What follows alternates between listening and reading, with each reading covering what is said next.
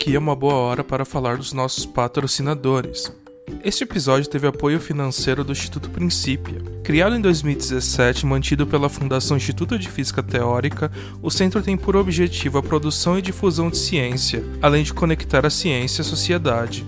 O Instituto Princípio promove diversos eventos de divulgação científica que podem ser de interesse dos nossos ouvintes, como o YouScience, um projeto que mostra diferentes atuações dos cientistas brasileiros e como você pode se tornar pesquisador nesta área. Para mais informações, acesse www.institutoprincipia.org. Princípia, onde a ciência expande o mundo. Fala pessoal, aqui é o Pedro Pasquini e vocês vão ver que física não é educação física, mas tem educação. Ah, depende, né? é, tem casos que, tem casos que nem peru no múltiplo. Às vezes eu deixo a minha educação do lado de fora. Vai lá, César. Fala, fala, galera, beleza? Aqui é o César. Eu queria dizer que, ô professor, qual que é a, a fórmula que eu uso aqui? É.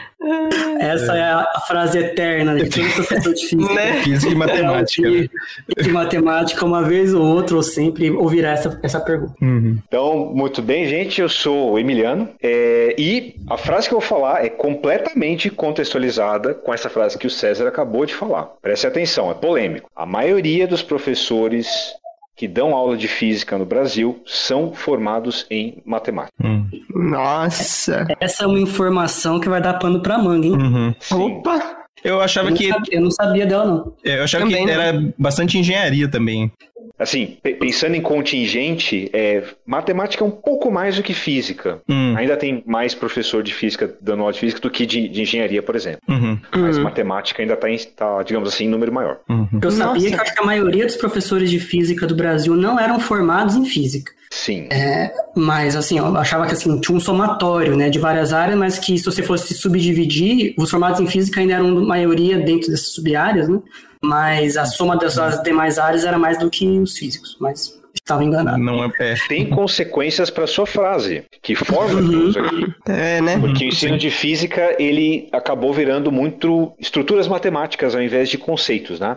Uhum. Mas enfim, isso, isso vai para depois. Temos é. ainda Guilherme para se apresentar. Bom, gente, boa tarde. Eu sou o Guilherme e já que é para fazer uma frase polêmica, tem uma que eu acho que vai ser bem polêmica também, que é o professor, ele é um ser político. Sim, Opa. Essa, essa frase é importante. Sim, sim, sim. E mesmo se ele não quiser quiser ser, ele vai ser, né? É. Exato, né? Já, já trazendo um pouco o meu lado da, da sociologia aí na, na, na discussão também, né? Uhum, sim, é importante, é importante. Vai lá, Mônica. Oi, pessoas, eu sou a Mônica e...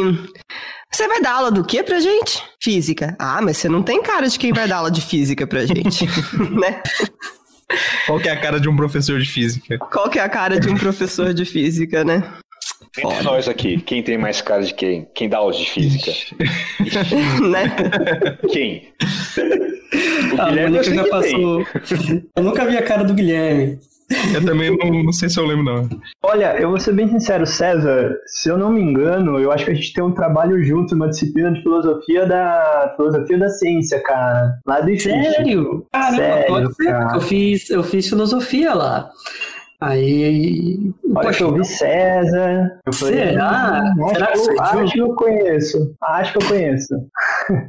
Os meus tempos de fish. Nem o fish me quis mais. Aí e jubilaram. Por excesso de tempo. Né? Aluno né? se jubila sozinho, César. Já, já, ouvi, já ouvi falar essa frase de alguns professores. O aluno reprova a ele mesmo. É. Enfim. Então, gente, como podemos ver, né, hoje é um tema extremamente importante que o Physicast estava devendo, é sobre ensino de física. E para isso nós convidamos aqui, convidados, o Emiliano, que é professor hoje no Instituto Federal de São Paulo, e o Guilherme, que é professor da rede pública do Estado de São Paulo. É, e os demais Physicasters também já tiveram suas experiências, ou têm, atualmente como professores de física. Então, vamos ver como, quais são os desafios do ensino de física, como melhorar a condição dessa disciplina no nosso país. E vamos quebrar essa simetria em 3, 2, 1.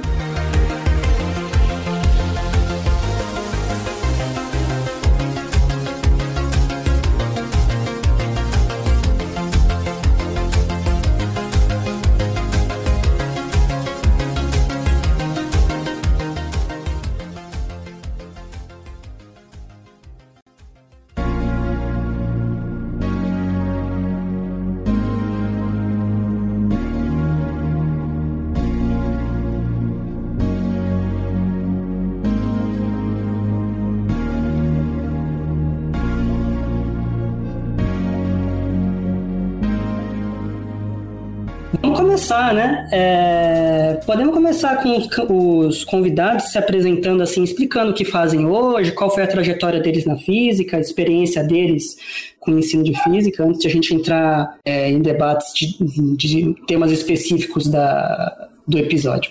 Quer começar, Emiliano? Vamos começar. Muito bem, então é, minha trajetória começou a, em querer fazer física, né, por causa do meu pai. Quem nunca recebeu um livro do Carl Sagan do papai e quis ser físico, ou astrônomo, ou ambos, ou todos ao mesmo tempo, né? Mas isso foi, foi década de 80, 90, era muito pequenininho. Ah, eu sempre gostei de exatas, né? Quando eu fui prestar o vestibular, eu acabei não passando, né? Eu sou de São Paulo, prestei só USP naquele momento. Eu fiz colégio público, né? Colégio estadual. E aí eu fiz um ano de cursinho. Nesse um ano de cursinho, eu percebi que matemática era tão bom quanto física. E aí, felizmente, eu acabei encontrando um lugar que me permitisse fazer uma decisão razoável entre física e matemática, como, por exemplo, é o cursão da Unicamp, né? Uhum. E eu tomei a decisão mais razoável de todas. Eu fiz os dois cursos. Eu fiz física Nossa! fiz matemática, sim. Minha explicar para o pessoal o que é o cursão, Emiliano, para eles entenderem como que essa, esse curso se encaixa na sua escolha? Sim, é, o cursão ele, ele é um curso de física, matemática, matemática aplicada e computacional. Agora tem mais modalidades também, né? Tem Sim. Tem biofísica, tem física médica, né? Mas é um conjunto, é um núcleo, na verdade, é, de diversas matérias é, de física e matemática e ele amplia né, em uma camada maior em todos esses cursos aí. Né? Então ele tem essa vantagem de entrada é, simultânea, né? E você não precisa tomar uma decisão de qual curso que você vai fazer é, no momento da inscrição, né? Que você entra na, na, na universidade. Você passa dois, três semestres e você pode fazer, tomar essa decisão. Então, assim, isso me animou em fazer, né? E eu, eu queria dar aula, né? E eu acho que a história de todo professor de, de qualquer matéria, né? Ela passa por você ajudar seus colegas e, e você sentir que você faz bem aquilo, você se destaca. Então, dessa maneira, eu entrei para fazer licenciatura nos dois. Hum. Fiz licenciatura nos dois. É, no primeiro semestre que eu estava no Unicamp, teve uma greve muito grande, isso em 2000, né?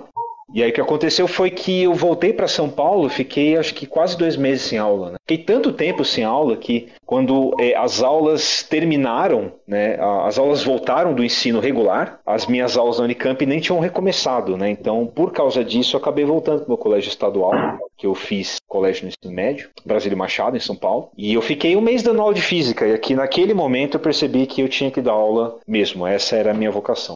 Foi uma experiência muito boa. Bom, depois disso daí vieram várias coisas, né? Eu fiz mestrado em física, né? É, foi em mecânica quântica, sistema de dois níveis, né? É, emaranhamento quântico, aquelas coisas super divertidas, função de onda. Aquela, co aquela coisa simples, né? Coisa, coisa bem de boa, né? Bem de boa. Não precisa nem de computador para rodar. Não, não, bem tranquilinho. Jesus. Né? E eu mexi, mexi com Fortran 77, né? hum. né? Alguns orientadores deveriam ser, sei lá, atualizados assim a cada ano, né?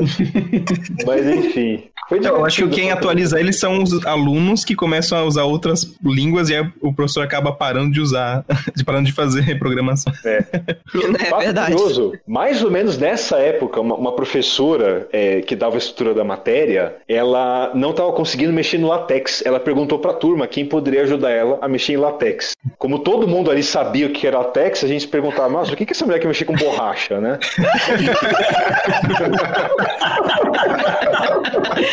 É, vai ver que era um fetiche, né? Sei lá. Se fosse, tava todo mundo fora, né? Mas a galera tava indo muito ah. mal, assim. Certeza que alguns, mesmo no fetiche, entrariam, assim. Né? Bom, estabelecido. Nessa hora né? vale tudo, né? Ah, não, cara. Você quer passar a estrutura da matéria, mecânica quântica, você mexe com latex e outras coisas mais perigosas, gente. bom, mas, mas era primórdios, né? Era primórdios assim, né? Então, é, bom, enfim, aí depois do mestrado em física, eu Assim, eu estava entre licenciatura e fazer pesquisa, né? Então, essa, essa experiência de, de pesquisa no mestrado, ela foi muito frustrante para mim. E ela transcendeu a área, assim, não teve a ver com mecânica quântica, não teve a ver com ser física. é, eu, eu, me sentia muito melhor dando as monitorias né, da Unicamp. Né? Então, eu já estava dando algumas monitorias, laboratório de física, geometria analítica para cursão. Aliás, César, né, foi nessa que a gente se encontrou na vida. Ah, né? sim. Exato. Inclusive, inclusive, eu era da outra turma, eu, eu era um aluno, né, um menino apenas, e tinham duas turmas de geometria analítica e o, e o Emiliano era monitor de uma delas. Né? Do patrocínio, né? É, eu era eu com fiz, gigas. É, eu fiz essa, essa turma com patrocínio. Aí eu ah, fiz legal. com gigas. E aí a turma do, do meu monitor começou a esvaziar. Tipo, daqui, cada dia que passava tinha menos alunos. Falou, ah, bem, a monitor não estava muito boa, né? Mas era estranho aquilo, todo mundo sumindo. Até que um dia só tinham três alunos, eu e mais dois lá. Eu falei, caramba, cadê o resto da galera? Aí eu fui descobrir que eles estavam tudo se bandeando para outra aula, que era do Emiliano. Era o outro monitor, era o famoso Emiliano. Eu falei, pô, é tão boa assim? Aí eu fui, né, de tocar ali, fui lá escondidinho, não tinha lugar para sentar, porque todo mundo queria assistir, né? Eram duas turmas em uma, então você estava na, nas escadas, assim. E aí eu vi, e ali foi amor à primeira vista, né? aquelas histórias, aquela didática, aquela, aquelas elipses bem desenhadas. aí eu ficava assim, nossa, fantástico. Então foi ali que eu tive o primeiro contato com o nosso grande Emiliano, que já era famoso, né? Ele tinha várias histórias lá e, e tudo mais para os alunos. Sim, no distante de 2007, né? Ele já era veterano em 2007. 2007. Isso. Entrei em 2000, né? Então, 2007 foi a transição para eu ir para dar aula mesmo, né? Foi, foi nesse depois desse semestre de 2007, eu já estava dando aula, né? No colégio particular de São Paulo. E aí terminou esse semestre e oficialmente eu, eu saí da Unicamp. É, hum. Eu já tinha defendido o mestrado, né? Não, minto. O mestrado eu defendi, na verdade, em janeiro, né? A gente usa essas férias para terminar as coisinhas que estavam uhum. faltando. Mas, cara, assim, eu me sentia muito bem nas monitorias, sabe? Ali, ali eu percebi que eu tinha um acréscimo social, assim. É, digamos que quando você faz pesquisa é aquela coisa muito solitária, né? Não sei se vocês também uhum. pensam ou percebem dessa maneira, né? É uhum. É relevante, é muito relevante, mas é um trabalho muito solitário. Uhum. É diferente. É assim. É, é, diferente, né? É importante de maneira diferente. E as pessoas Exato. são diferentes, né? Uhum. Elas se comportam de maneira diferente. Ah, quando eu estava fazendo mestrado, tinha muita gente lá, né, nos computadores, é, que, que, é o aquário, né, da pós-graduação. Uhum. Ficavam lá a madrugada inteira, ou ficavam na sala da pós discutindo artigo, achavam aquilo legal, né? Mas eu percebi que, assim, não era para mim, né? Bom, e aí depois, né, de 2007 até é, 2016, eu dei aula, né, num colégio particular, vestibular também, um cursinho vestibular, na etapa, né, de São Paulo. E trabalhei com Olimpíadas de Matemática, né? Ah, agora vem a informação relevante. eu entrei para dar aula de matemática, né? Hum. Então eu fiquei todo esse tempo dando aula de matemática. Você fez o caminho oposto da, da tendência, pelo que você falou, né? Pois é. é, é assim, eu, eu amo física. Áreas, né? né? Tecnicamente, podia ser qualquer Não, é porque, é porque ele falou que os, os matemáticos dão aula de física, só que ele é um físico que. Sim. Bom, se bem que você tem as duas formações. É matemático é, também. É, esqueci, então... é. Sim, né? Eu tenho as duas formações, né? E essas duas formações foram tristes no curso. Eu achei que ia ser abraçado pela comunidade, mas tem uma certa rivalidade entre os dois, né? Enfim, né? Mas é uma polêmica meio vazia aqui que eu quero colocar. E, mas assim, a teoria do caos ela se aplica completamente a tudo que aconteceu na minha vida, né? Então assim, um, uma pequena perturbaçãozinha ali no começo da minha carreira fez toda a diferença. E essa perturbaçãozinha foi quando eu me inscrevi para fazer né, as monitorias. É, eu estava todo semestre me inscrevendo para dar monitoria de física, mecânica geral, laboratório de física. E durante três anos fui negado todos, né? E aí a primeira vez que eu pego uma matéria na, na graduação da matemática, o professor ele olhou meu trabalho e falou assim: não, você vai ficar aqui para sempre. Guilherme, é, pode se apresentar, falar da sua experiência na, na, no ensino de física, enfim, como foi sua trajetória? Beleza, bom, uh, bom, eu sou o Guilherme, né? Eu, cara, minha trajetória, eu, eu, a primeira fala do Emiliano foi, né, que essa trajetória de ser professor, ela tá meio ligada, né, a uma questão de uh, o pessoal já tem uma participação e assim por diante, né? E eu, na realidade, minha trajetória como professor, ela vai começar quase que no final da faculdade, né? Porque quando eu escolhi fazer física, eu escolhi por causa do meu professor de física, né, o professor Daniel Gardelli, né, ele era o primeiro ano dele dando aula de física lá no colégio que eu estudava, né, uh, e ele veio da, da área de História da Ciência, né, uh, ele fez o mestrado dele com o Martins, então, e ele trabalhou também com, com o André Assis, então, assim, era uma outra percepção de História da Ciência, uma outra noção de, de física, né, de ciência, assim por diante, E foi algo que me cativou bastante, assim, no ensino médio. E aí eu lembro que quando eu fui fazer minha primeira inscrição para o vestibular, que era, no, que era no meio do ano ainda, era um vestibular que tinha em Maringá, e por algum motivo eles seguravam a vaga até o, até o ano seguinte, né? Então você fazia o vestibular no meio do ano, mas segurava a vaga. E aí eu lembro de eu olhando todas as os, todos os cursos disponíveis, né? E olhava para aquele monte de engenharia que vem tudo antes da física, né? Tem um bilhão de engenharias lá disponíveis e eu passei por todos e falei, não é isso. E aí o próximo que veio foi física. Eu falei, cara, vou, vou me inscrever em física porque é o que eu, é o que eu gosto no momento. E aí me inscrevi, tudo. Felizmente fui aprovado, né, lá, no, lá em Maringá, mas ao mesmo tempo aqui na, nos vestibulares aqui do estado de São Paulo acabei prestando também para física e fui aprovado na Unicamp, então uh, comecei a fazer o curso de licenciatura na Unicamp. Só que eu não queria ser licenciado em física, na realidade eu queria migrar para para a física médica, mas na época eu não conhecia muito essa questão, o próprio cursão, eu só vim conhecer quando eu estava dentro da faculdade, né? Então foi aquela coisa que, que foi descobertas que foram vindo depois. E aí eu queria migrar para física médica, né? Até porque praticamente todas as mulheres da, da minha família, né, minha mãe, minhas tias, né, minha avó, elas são professoras, né, de, de níveis né, escolares diferentes, mas elas são professoras. Então eu venho de uma família de professores das, das escolas públicas, né. Então você tem aquele pré-conhecimento, né, sobre a escola, né, sobre o que é a profissão de professor, né, ainda mais aqui no estado de São Paulo que a gente sabe que é, que é muito pouco valorizado, né, em questão do, do próprio estado. E aí eu queria meio fugir disso. E o que acabou acontecendo foi que no meio do curso, quando eu estava meio para definir, né, se eu ia migrar mesmo para física, né, para o cursão para daí tentar física médica ou manter na licenciatura, né, eu, eu comecei a fazer uma disciplina na faculdade de educação, que era Escola e Cultura, né? Eu não vou lembrar o nome da professora, isso foi lá em 2000 e, 2000 e eu entrei em 2008, isso foi 2009 mais ou menos, né? E aí ela, ela deu uma disciplina, né, voltada para um sociólogo da, da, da da educação chamado Pierre Bourdieu. E aí que eu comecei a olhar para a escola de uma forma completamente diferente, né? Eu comecei a olhar para a educação de uma forma completamente diferente. Então foi uma sequência de duas disciplinas, foi escola e cultura, depois psicologia da educação, que mexeram assim comigo ao ponto de, nossa, cara, gostei disso, entendeu? Gostei de olhar para a escola de um outro jeito, né? Uh, então, aí em 2011, né, eu peguei, comecei a conversar com, com essa professora da, da psicologia da educação, falei, ah, eu queria fazer pesquisa, conhecer um pouco mais.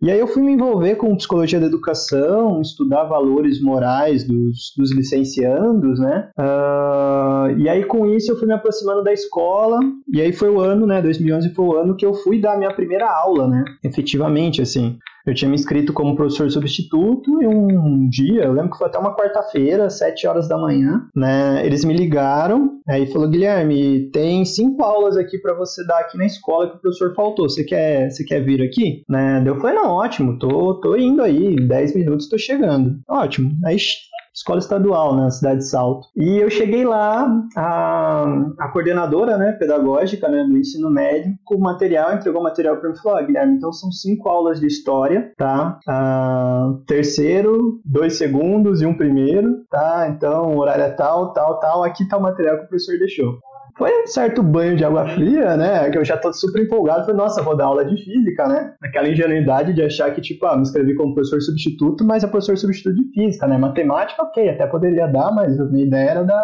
da aula de física. Não, era de história, mas foi, eu dei aula. E, e eu lembro que daí meus colegas na época começaram a zoar, né? Que, tipo, ah, Guilherme, vai migrar de curso, né? Vai dar aula de história, não sei o quê.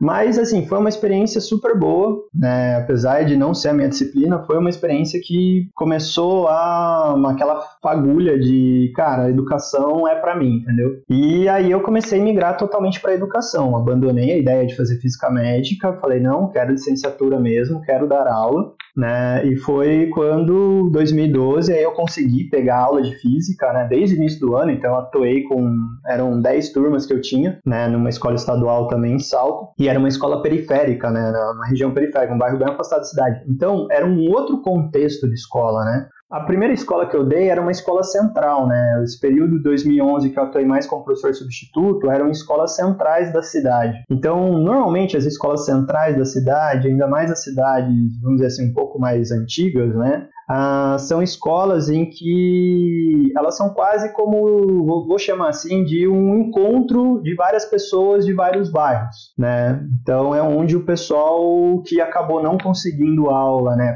conseguindo estudar na escola do seu bairro, acaba, acaba sendo direcionado. Então, o que acontece na realidade? Você não consegue ter o que a gente chama de. Você não consegue ter uma comunidade bem fechada da escola. Né?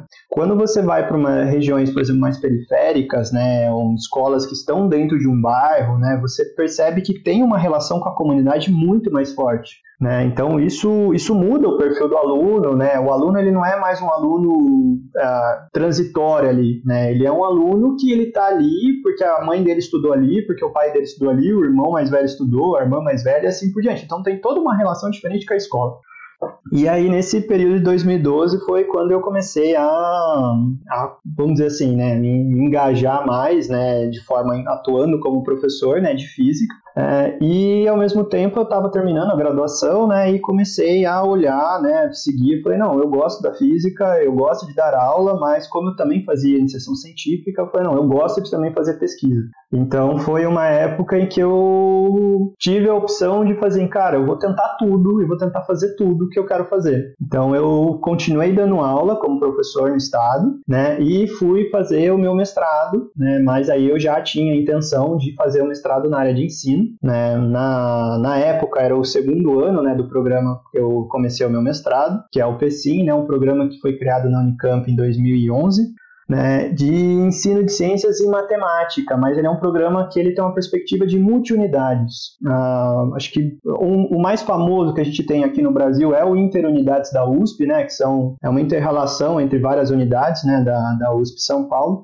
Mas o, o PSIM, ele vem com uma outra proposta, né, de uma ideia de ser mais multi, né? Então, você ter uma característica, por exemplo, de a gente ter a disciplina sendo dada por dois, três professores de institutos da Unicamp diferentes. Então, você tinha professor da Faculdade de Educação, professor do Instituto de Física, professor da, do Instituto de Química, professor da, das Geociências, professor da Biologia, da Matemática, né? Então, era um conjunto, né, de vários professores e, e, era uma proposta que eu gostava bastante, e aí eu comecei a fazer pesquisa também, mas essa coisa de fazer pesquisa para mim sempre foi algo que eu migrei muito. Já fui para psicologia, depois fui para concepções prévias, né, no ensino de física, e eu queria continuar trabalhando com concepções prévias, mas fazer algo um pouco maior, né, trabalhar com concepções prévias dos próprios professores, né, as concepções que os professores tinham sobre energia nuclear né, já que tinha-se muito essa discussão da, da inserção né, da, da física moderna, uh,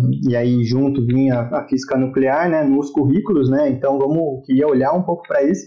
Mas na época, o meu orientador, né, por sorte também é o mesmo orientador do Emiliano, né, doutorado, já vou dar um spoiler aí do, da trajetória do Emiliano, mas o, o Maurício, o Maurício Klein, do Estudo de Física, ele estava iniciando um projeto com o INEP para estudar o Enem. E ele contou, né, ele comentou comigo desse projeto, e aí eu comecei a olhar o projeto e basicamente eu fiquei maravilhado por estudar avaliação, e desde então eu trabalho com avaliação, assim, né, fazendo pesquisa na área de avaliação em larga escala. E ao mesmo tempo eu venho dando aula né, e venho atuando como professor agora como professor efetivo, né, desde 2014 no estado. Então fui, fui sempre fazendo tudo ao mesmo tempo, né? Então essa que é um pouco o meu, meu lado, vamos dizer assim, meio caótico de tentar tudo e mais um pouco e, e levando tudo e mais um pouco da melhor forma que eu consigo levar tudo, né? Então acho que é um pouco essa minha minha história como professor.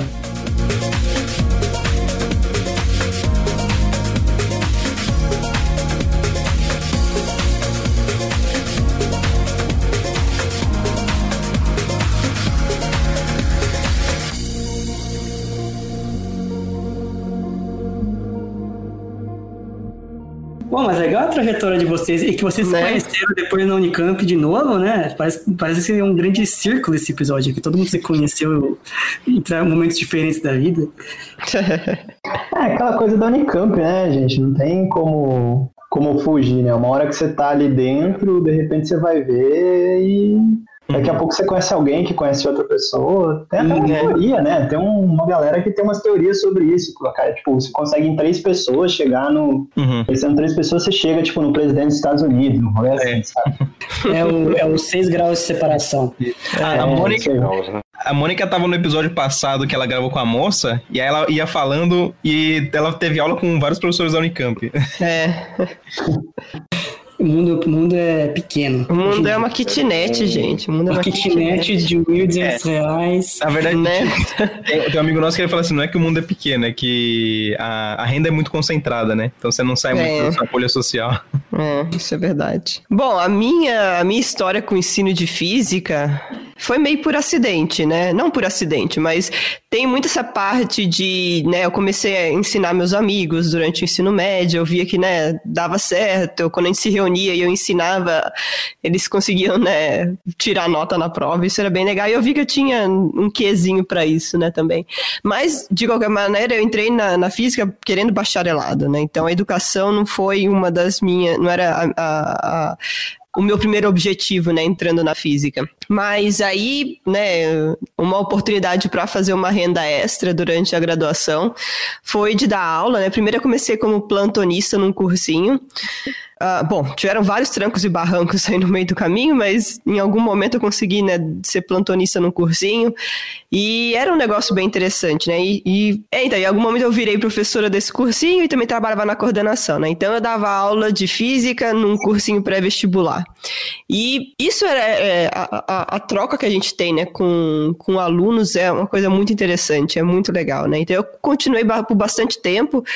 E aí, em algum momento, eu também dava aula de Olimpíadas, né, pra galera do ensino médio, desse, né, do, do mesmo colégio, que era um colégio particular em Campinas. E foi muito legal, assim, né? Então eu, eu curtia bastante essa troca, eu aprendi demais, assim, foi, foi bem legal, mas ao mesmo tempo, né? Eu, por ser mulher também, eu tinha que lidar com algumas outras coisas que meus outros amigos professores não tinham que lidar, né? Então, as primeiras coisas eram as surpresas, né, no primeiro dia de aula. Ah, você vai dar aula de física? Ah, mas não parece, né? E aí ficavam me testando também, queriam ver se eu sabia física e se, né, se eu era, entre aspas, competente, né, pra estar ali, mas bom. Ou se você E- era uma matemática. Ou se era uma matemática disfarçada. Mal sabia ele. né? Mal sabia. Mas, é. mas aí eu continuei por bastante tempo, mas em algum momento eu precisei escolher entre continuar com o doutorado ou continuar dando aula, porque eu não estava conseguindo mais fazer as duas coisas. E aí, nesse momento, eu optei por só fazer meu doutorado e abandonei a, o ensino, né? E depois eu dei aula algumas vezes, né, como PED na Unicamp, mas foram em alguns semestres pontuais. E, mas foi, foi bem legal, foi uma experiência bem legal, assim. E você, Pedrinho? É, eu acho que provavelmente eu sou o que menos tem experiência com ensino aqui. É, minha trajetória foi mais assim, quando- a primeira vez que eu tive contato com o ato de ensinar alguém, acho que foi no colégio mesmo. É, eu dava, eu, eu ia bem nas matérias e aí volta e meia tinha o pessoal que que vinha perguntar alguma dúvida de exercício, alguma coisa assim, aí eu tentava ajudar. Aí eu cheguei na graduação, fui fazendo a graduação normalmente e em algum momento teve essa- essas monitorias aí. Então eu acabei entrando em monitorias de PED, né, de, de docência mesmo, então não, não aquela de resolver exercício, mas de, de dar aula, então ir para é, é- bom, é que tem, talvez, dá- fica mais claro a gente explicar assim, na Unicamp, pelo menos, tem uma monitoria que é a pessoa responsável por só resolver exercícios com os alunos, então ele não fica exatamente na frente da lousa dando uma aula, né, e tem a outra monitoria, que foi a que eu fiz, que você tem um- um- uma aula que você tem que dar, que também tem a ver com resolver exercícios, mas não é uma, uma, uma resolução tão íntima quanto um, um aluno e um professor só resolvendo juntos. É realmente na lousa, tem uns slides, aí você mostra para a sala inteira como resolver aquele exercício. E foi, foi essa que eu acabei dando. E aí, eventualmente, eu, eu queria é, ajudar ah, a população brasileira é, a- transmitir conhecimento. É, isso foi antes de criar esse podcast. E aí eu. O César, acho que foi você, César, que me falou que existia um cursinho é, popular que ele dava aula. Ou foi o Felipe, agora eu não lembro exatamente quem foi. E aí eu falei assim: ah, eu, eu tava, tava interessado em dar aula assim, porque eu queria é, contribuir para a sociedade nesse sentido. E aí eu comecei a dar aula num cursinho comunitário que tem aqui em Campinas. E, e aí eu participei, acho que fiquei um ano e meio lá, a gente tentou fazer algumas coisas para facilitar o processo de ensino, com os professores também tentando otimizar algumas coisas, mas a gente nunca conseguiu levar em frente isso, porque sempre a vida chega e você acaba tendo que fazer uma escolha em algum lugar, né? Então, meu, minha experiência em aula foi sempre é, ou essas monitorias ou na parte do ensino no cursinho popular. Então nunca dei aula Inclusive- em colégio. Inclusive lá no, no cursinho popular que o Pedro e eu dávamos aula, ele era um dos únicos professores que ia dar aula de jaleco. Ele chegava lá todo arrumadinho, com jaleco e tal, o guarda-pó, sei lá como é que chama. Mas E eu, me, sen- e eu me sentia, tipo assim, né, desvalorizado, sabe? porque ele chegava todo, todo bonitão lá, preparadão, e eu ia com uma camisa toda amassada, com bermuda e não sei o quê. Era outro nível. Era Mas o outro- jaleco é justamente porque eu, eu faço muita bagunça com giz e aí eu acabava as aulas em branco, né? Então eu falei assim, ah, vou usar um jaleco pra proteger minha roupa aqui. Nossa, e aí a Simone, minha noiva, ficava falando, é, o Pedro usa jaleco. Eu ficava, você não usa, não sei o quê. Então eu ia começar só por aí. Bem, eu vou ser breve na minha, na minha descrição da minha trajetória. É, eu, eu, eu comecei, acho que a primeira vez que eu me vi como professor, embora eu não soubesse 100% disso, né, foi muito antes de eu fazer física. Eu, eu fiz jornalismo antes de fazer física. Eu morava em Florianópolis e teve uma vez que tivemos que fazer uma apresentação de um livro que você estivesse lendo, um livro que não fosse, assim, é um livro com alguma, alguma coisa é, política, técnica, alguma coisa que não fosse uma literatura só, né? E eu li, eu estava lendo um livro na época de relações internacionais, o Choque de Civilizações, e eu fui apresentar esse trabalho sobre o livro, né? Já, o livro é sobre isso, o autor fala isso e tal. Só que eu me empolguei na apresentação e acabou virando uma espécie de aula aquela apresentação. Ela era para durar 15 minutos, mas assim, os alunos ficavam olhando, o professor também olhava e perguntava, e outro perguntava, e eu falava, e sabe, quando você vê as pessoas envolvidas, você se envolve também, aquela, aquela dinâmica gostosa, assim, de você estar, sabe, sei lá, num debate com todo mundo, assim. E eu me senti bem demais aquele dia. Foi, durou uns 40 minutos essa apresentação, no fundo é o tempo de uma aula mesmo, né? E foi muito bom. E eu acho que ali já foi o primeiro sinal que eu tinha, assim, de que eu, eu gostaria muito de dar aula, embora eu não estivesse pensando em ser professor na época. Ah, aí tempos depois eu larguei o jornalismo, vi que não era para mim, acabei indo para física. E na física, eu entrei na física pensando só em, em ser pesquisador, assim, e até dar aula, mas em nível superior. Eu tinha um preconceito na época de, tipo assim, eu, eu tava fascinado por física moderna. Quando, o pouco que eu sabia, no ensino médio, eu tava tão fascinado eu queria mexer com esse tipo de coisa só. Eu queria ensinar esse tipo de coisa, eletromagnetismo avançado, não que eu soubesse, né? É, mecânica quântica, relatividade e tal. Então eu pensava assim, ah, no ensino médio não vou ensinar nada disso se eu for professor, porque eu no meu ensino médio nunca tive, né? E, então eu já me via como professor de nível superior. Hum, hum, Eu gostava de dar aula, mas eu via um meio a meio com a pesquisa. Eu gostava de física moderna. Só que conforme foi passando o tempo, anos da faculdade, eu sempre gostei de fazer pesquisa, mas eu acho que eu gostava muito mais de dar aula do que de pesquisar. Você tem aquele contato com o pessoal, você vê que você está assim ajudando, né? Você vê o impacto do que você está fazendo, você vê que as pessoas né, elas começam a ter mais independência, elas conseguem fazer coisas que não conseguiam fazer antes, o olhar de agradecimento delas. Né?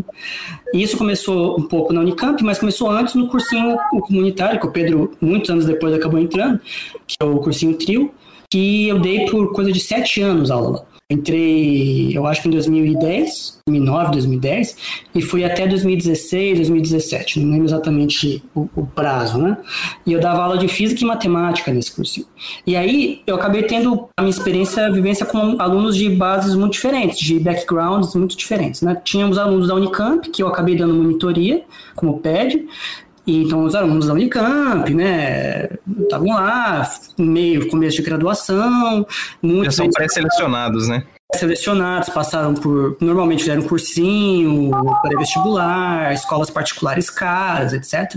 Então, esse era um público. Muitos dos alunos que eu dava aula eram alunos da engenharia, né, que são cursos muito competitivos.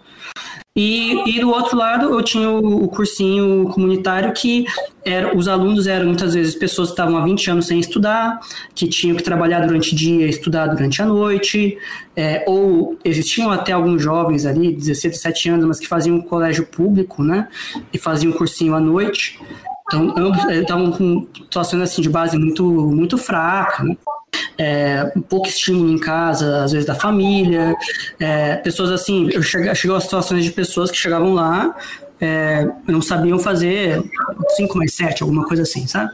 Não sabia fazer operações básicas de matemática, leitura muito falha de textos e tal.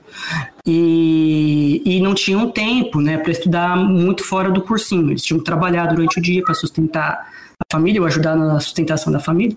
Eu tinha um, um, aluno, esse, esse aluno que eu falei que chegou, não sabia fazer 5 mais 2, mais, mais 7, ele trabalhava como coisa de granito, tinha que carregar pesos, assim, coisas muito pesadas, né, massas muito pesadas.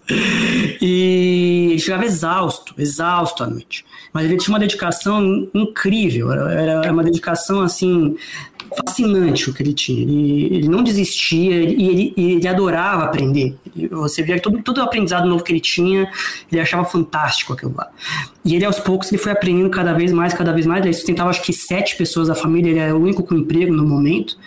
E, e, cara, ele saiu em dois anos. Ele saiu de alguém que não estava sabendo fazer operações básicas de matemática a ser o melhor aluno da sala assim, a dedicação dele, ele tinha uma garra muito grande. E depois entrou o irmão dele, que tinha a mesma garra dele.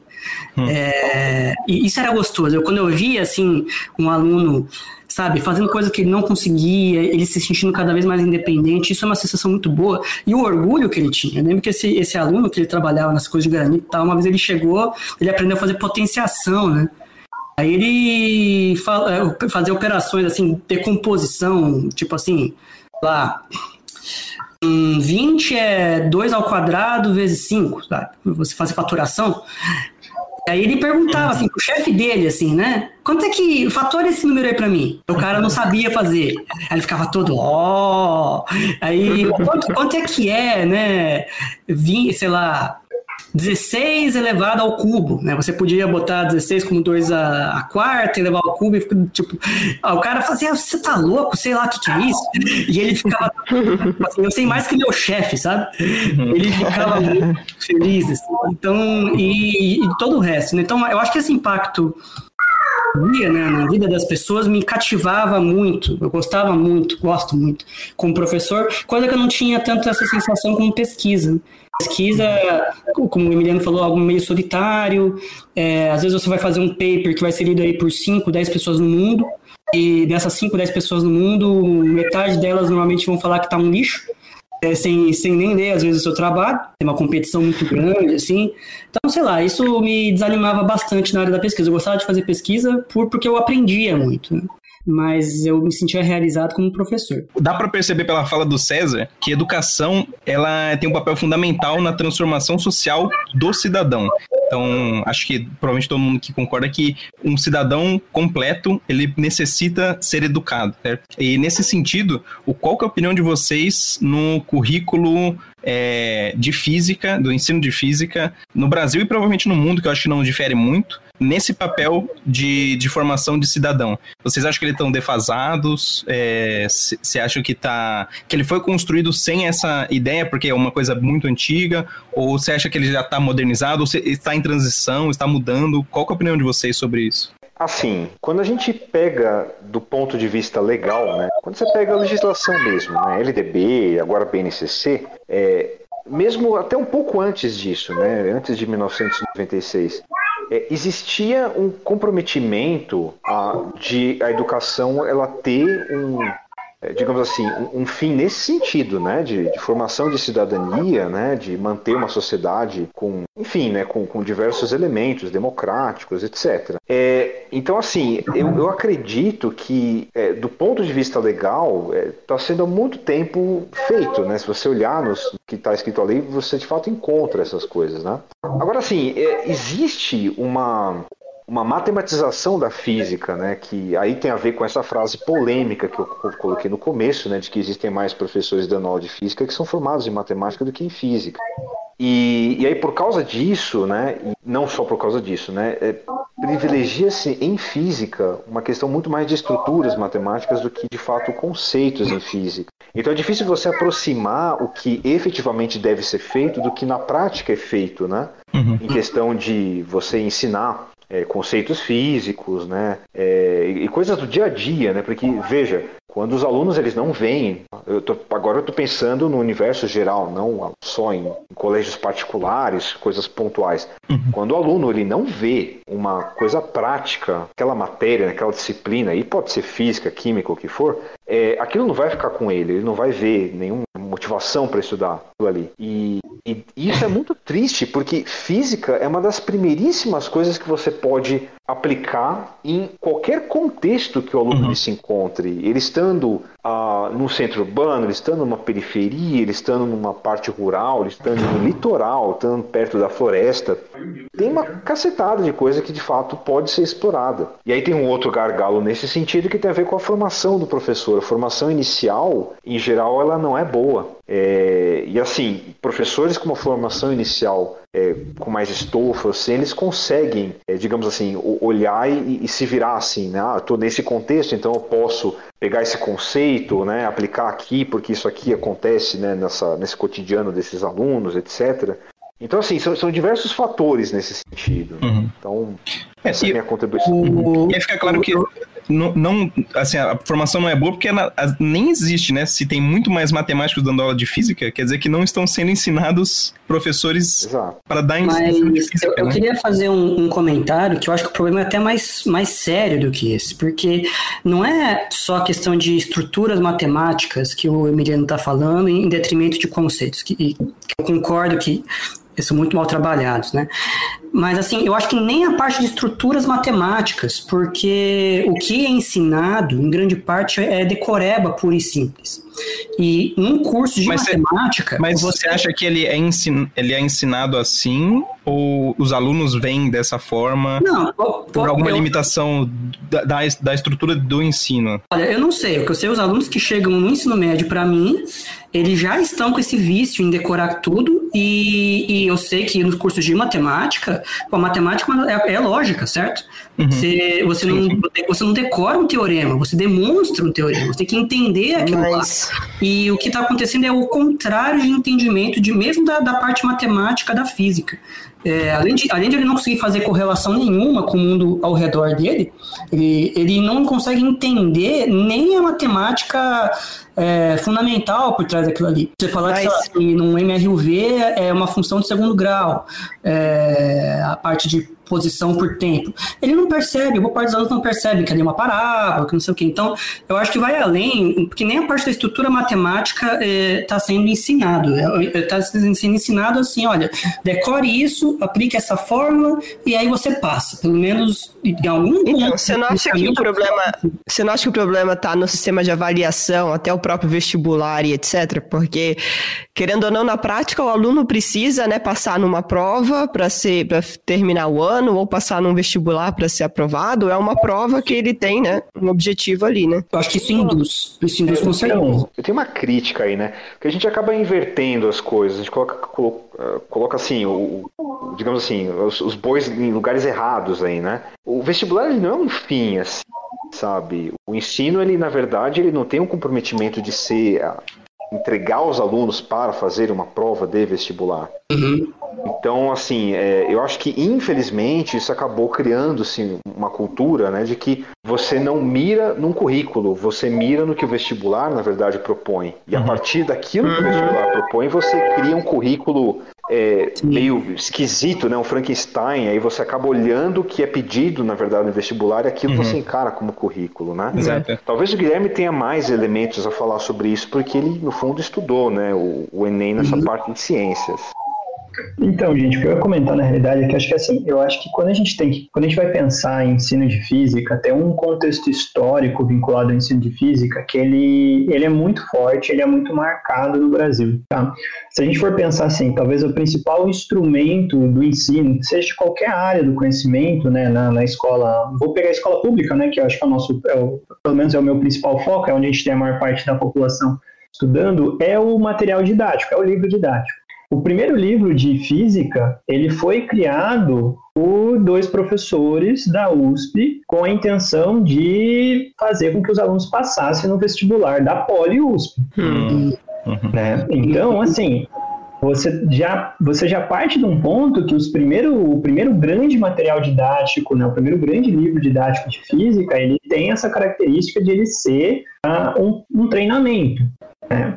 E, consequentemente, principalmente ali na década de 70 e 80, né, a gente tem no Brasil, né, sob influência dos Estados Unidos, uma forte influência de um ensino né, para a área de ciências da natureza, especialmente para a área de física, que é um ensino com aquela ideia da formação do pequeno cientista, né, da formação do cientista, que é algo que veio dos Estados Unidos e boa parte, assim, vou chamar assim, dos principais teóricos da área de ensino de física, do ensino de ciências, foram formados nessa perspectiva né? E isso foi gerou uma formação de professores muito baseado nessa questão do uh, dessa questão mais técnica, né? Menos contextualizado, menos conceitual e mais matematizado. Né? E isso a gente vê né, na, na nossa própria formação enquanto uh, enquanto professores, né? Ou mesmo a nossa própria formação enquanto físicos. A quantidade de, de ações dentro dos cursos de graduação que estavam mais próximas de uma questão, de uma discussão sobre conceitualmente, entender conceitualmente um fenômeno assim por diante, ela era, ela era muito mais baixa em relação à quantidade de atividades que a gente tinha que fazer, de ações que a gente fazia da parte matemática, do desenvolvimento matemático. Então, desenvolver equações de Maxwell, entendeu? chegar nas equações da termodinâmica, e simplesmente acaba, a gente acabava sempre caindo né, na máxima que o estudar as disciplinas da graduação muitas vezes era o quê? Resolver uma lista de exercícios. Então, tem toda essa formação que depois vai afetar o trabalho, vai afetar fortemente o nosso trabalho dentro da sala de aula, né? Então, e então tem todo esse lado, vamos dizer assim, histórico do ensino de física. O que a gente também não pode tirar, né, dessa discussão é o fato que uh, um dos principais problemas e que está associado ao ensino, isso em qualquer disciplina, ao ensino como um todo no Brasil, é a questão da desigualdade social. Isso afeta uhum. fortemente o processo educacional. Né? A desigualdade social ela interfere muito né, nesse processo de aprendizado. E, e, assim, a gente tem alguns trabalhos né, de, de alguns, de alguns pesquisadores que vão mostrar, por exemplo, que se a gente for pegar esse exemplo, nessa questão do vestibular, o vestibular meio como parâmetro, né, se a gente pegar o Enem, Uh, cerca de 80% do desempenho do aluno no Enem está muito mais ligado à condição socioeconômica dele do que uma questão conteudista, de conteúdo de, uma determinada área. É, então, tem o, o, é, é, difícil quando a gente pensa o ensino, porque o ensino a gente tem o lado, vamos chamar assim, da sala de aula, que é essa coisa conceitual, técnica, experimental, né, tudo mais, e tem o lado social, que está envolvido e está interferindo uh, na aprendizagem dos alunos. Né? Então, eu acho que o grande problema é, são esses dois que é, é muito difícil a gente conseguir em uma escala macro resolver esses problemas, mas acho que numa escala micro cai muito naquilo que o Emiliano falou. O professor com estofo, o professor bem formado, ele tem condições dentro daquele contexto que ele está inserido de olhar para aquilo e falar, não, peraí, acho que é melhor, é mais interessante para o meu aluno tá, eu fazer isso do que eu discutir como, como entendeu? Como fazer outra coisa. É, o que está previsto ali né, no, no currículo e assim por diante. Então, é esse essa questão do, do, do, papel do professor nesse meio de campo aí, né? nesse meio dessa, dessa disputa, dessa loucura que é a, a educação, assim. Então, eu acho que tem, tem muito isso. E falar que vestibular ele marca o currículo, sim, ele marca sim, ele marca aquele currículo da sala de aula, tanto na escola particular quanto na escola pública também. Isso a gente, a gente isso ainda é muito evidente, infelizmente. Infelizmente o vestibular ele ainda é tido como a principal marca do currículo da, do, do, ensino, especialmente o ensino de física. Eu queria fazer um, um comentário sobre isso, é, que talvez trazer um exemplo que acho que eu e o César a gente viu acontecer, é, para ver como o contexto social pode interferir na, no desempenho do aluno e, e, e, também existe assim, tem um limite da, até onde o professor consegue atuar, porque ele tem as limitações dele e tem as limitações e que, assim, pode acontecer alguma coisa que ele não, não existe possibilidade dele fazer alguma coisa para melhorar as condições do aluno, principalmente quando tem a ver com o social, né? Tem uma história de um aluno no cursinho que a gente estava dando aula, Não sei se você lembra, César. Eu acho que, que eu sei. ele era um aluno. é, o, o aluno ele trabalhava e estudava e ele tinha a ideia dele de entrar na faculdade e mudar de emprego e, e conseguir uma vida melhor. E aí o patrão dele descobriu que ele estava no, no, no cursinho particular e falou para ele: é, é, é, é, estudo não leva a nada. E aí ele mudou a- o horário Não, que eu, eu. posso, eu posso explicar assim? Vai lá, explica o que você É, acha que grosso, grosso modo, é, grosso modo era assim, você não estudava e, e, e- e trabalhava durante o dia e estudava à noite. Para ele conseguir chegar no cursinho no horário, ele tinha que sair 15 minutos antes do trabalho, do horário de fechamento do trabalho dele. Aí ele pediu pro chefe, o chefe ficava reclamando, falou assim, ah, esse estudo não leva a nada, você tem que trabalhar, é, larga esse negócio daí, porque ter 15 minutos, sair mais cedo. Ele falava, não, chefe, mas eu, eu chego os 15 minutos mais cedo no trabalho e tal. O chefe não gostava, né? Mas ele continuou insistindo, e o chefe falando, larga esse estudo, larga esse negócio. Aí, de tanto ele insistir, o chefe, moleque não parou de estudar, o que, que o chefe fez? Mudou o horário do trabalho dele para chocar com o horário do cursinho. Nossa, e assim, não, e, e assim Pois ele é. não, poder, não poder estudar, porque ele não gostava do, do moleque saindo 15 minutos mais cedo e, e achava que aquilo, aquilo lá atrapalhava o negócio dele. É um negócio de uma filha da putagem, assim, é, abissal, né? De outro mundo. E você se sente, aí na outra ponta, como professores, né? Se sente completamente impotente, porque ele precisava estar trabalhando, ele, ele precisava do emprego, então ele não tinha entre o estudo e, a, e o trabalho, ele era obrigado a escolher o trabalho por uma questão de sobrevivência, não só dele, mas da família dele. né? É, essa história é muito triste, eu lembro que dá uma revolta bem grande.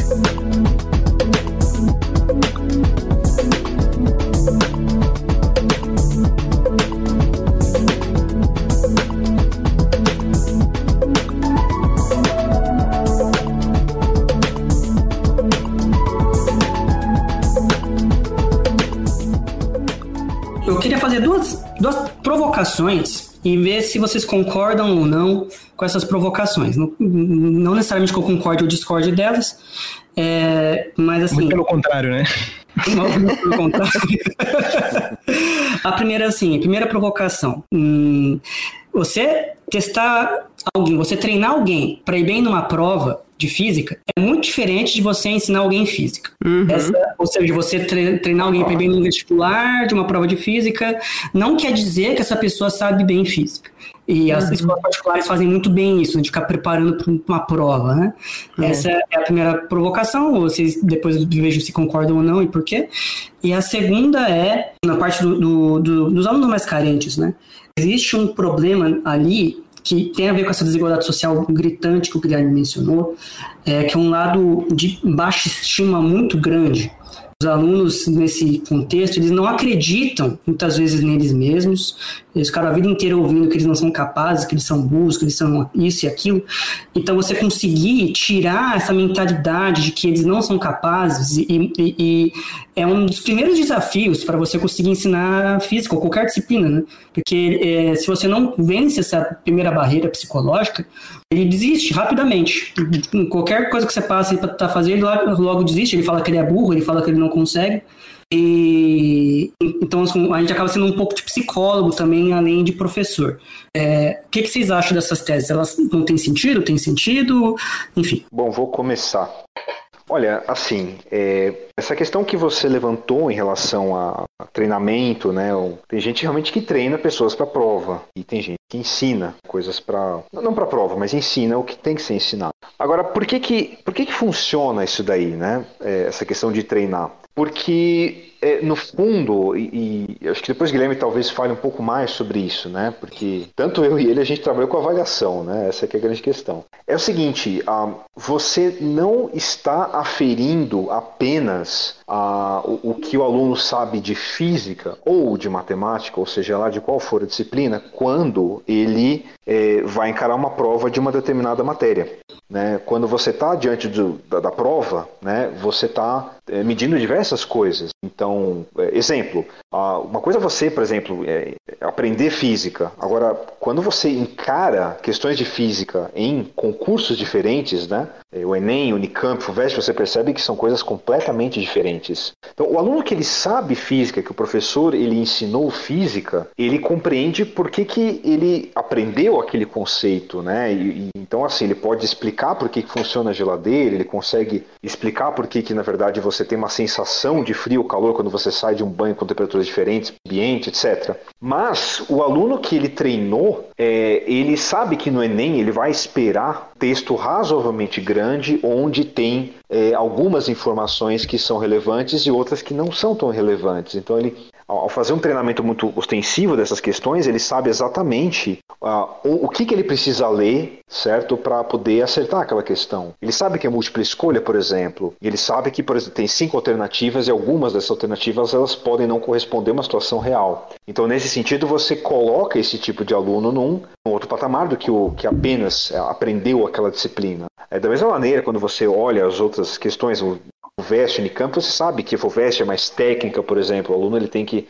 saber resolver problemas mais difíceis para conseguir encarar aquele tipo de prova. É, além disso, né, veja, quando você faz uma prova é, que tem 3, 4, 4 horas e meia, 5 horas e meia de prova, não adianta você saber física, você precisa saber encarar uhum. o seu corpo, a sua situação psicológica e corporal durante todo uhum. aquele tempo. Quando você Ainda mais que é uma, aprendendo. É uma prova falar. que é uma prova que psicologicamente ela representa um pro aluno que, para ele, pelo menos assim, é a vida dele, né? Então, além desse é. cansaço de tempo, ainda tem o, a estafa de você falar assim, putz, se eu falhar aqui, ele vai achar, falei na vida, né? Então tem, é uma tem pressão dois... psicológica muito Isso. grande. Né? Exato. Eu falei na vida é ótimo, né? É um pedaço é. de papel. Exato. É, né? Exatamente.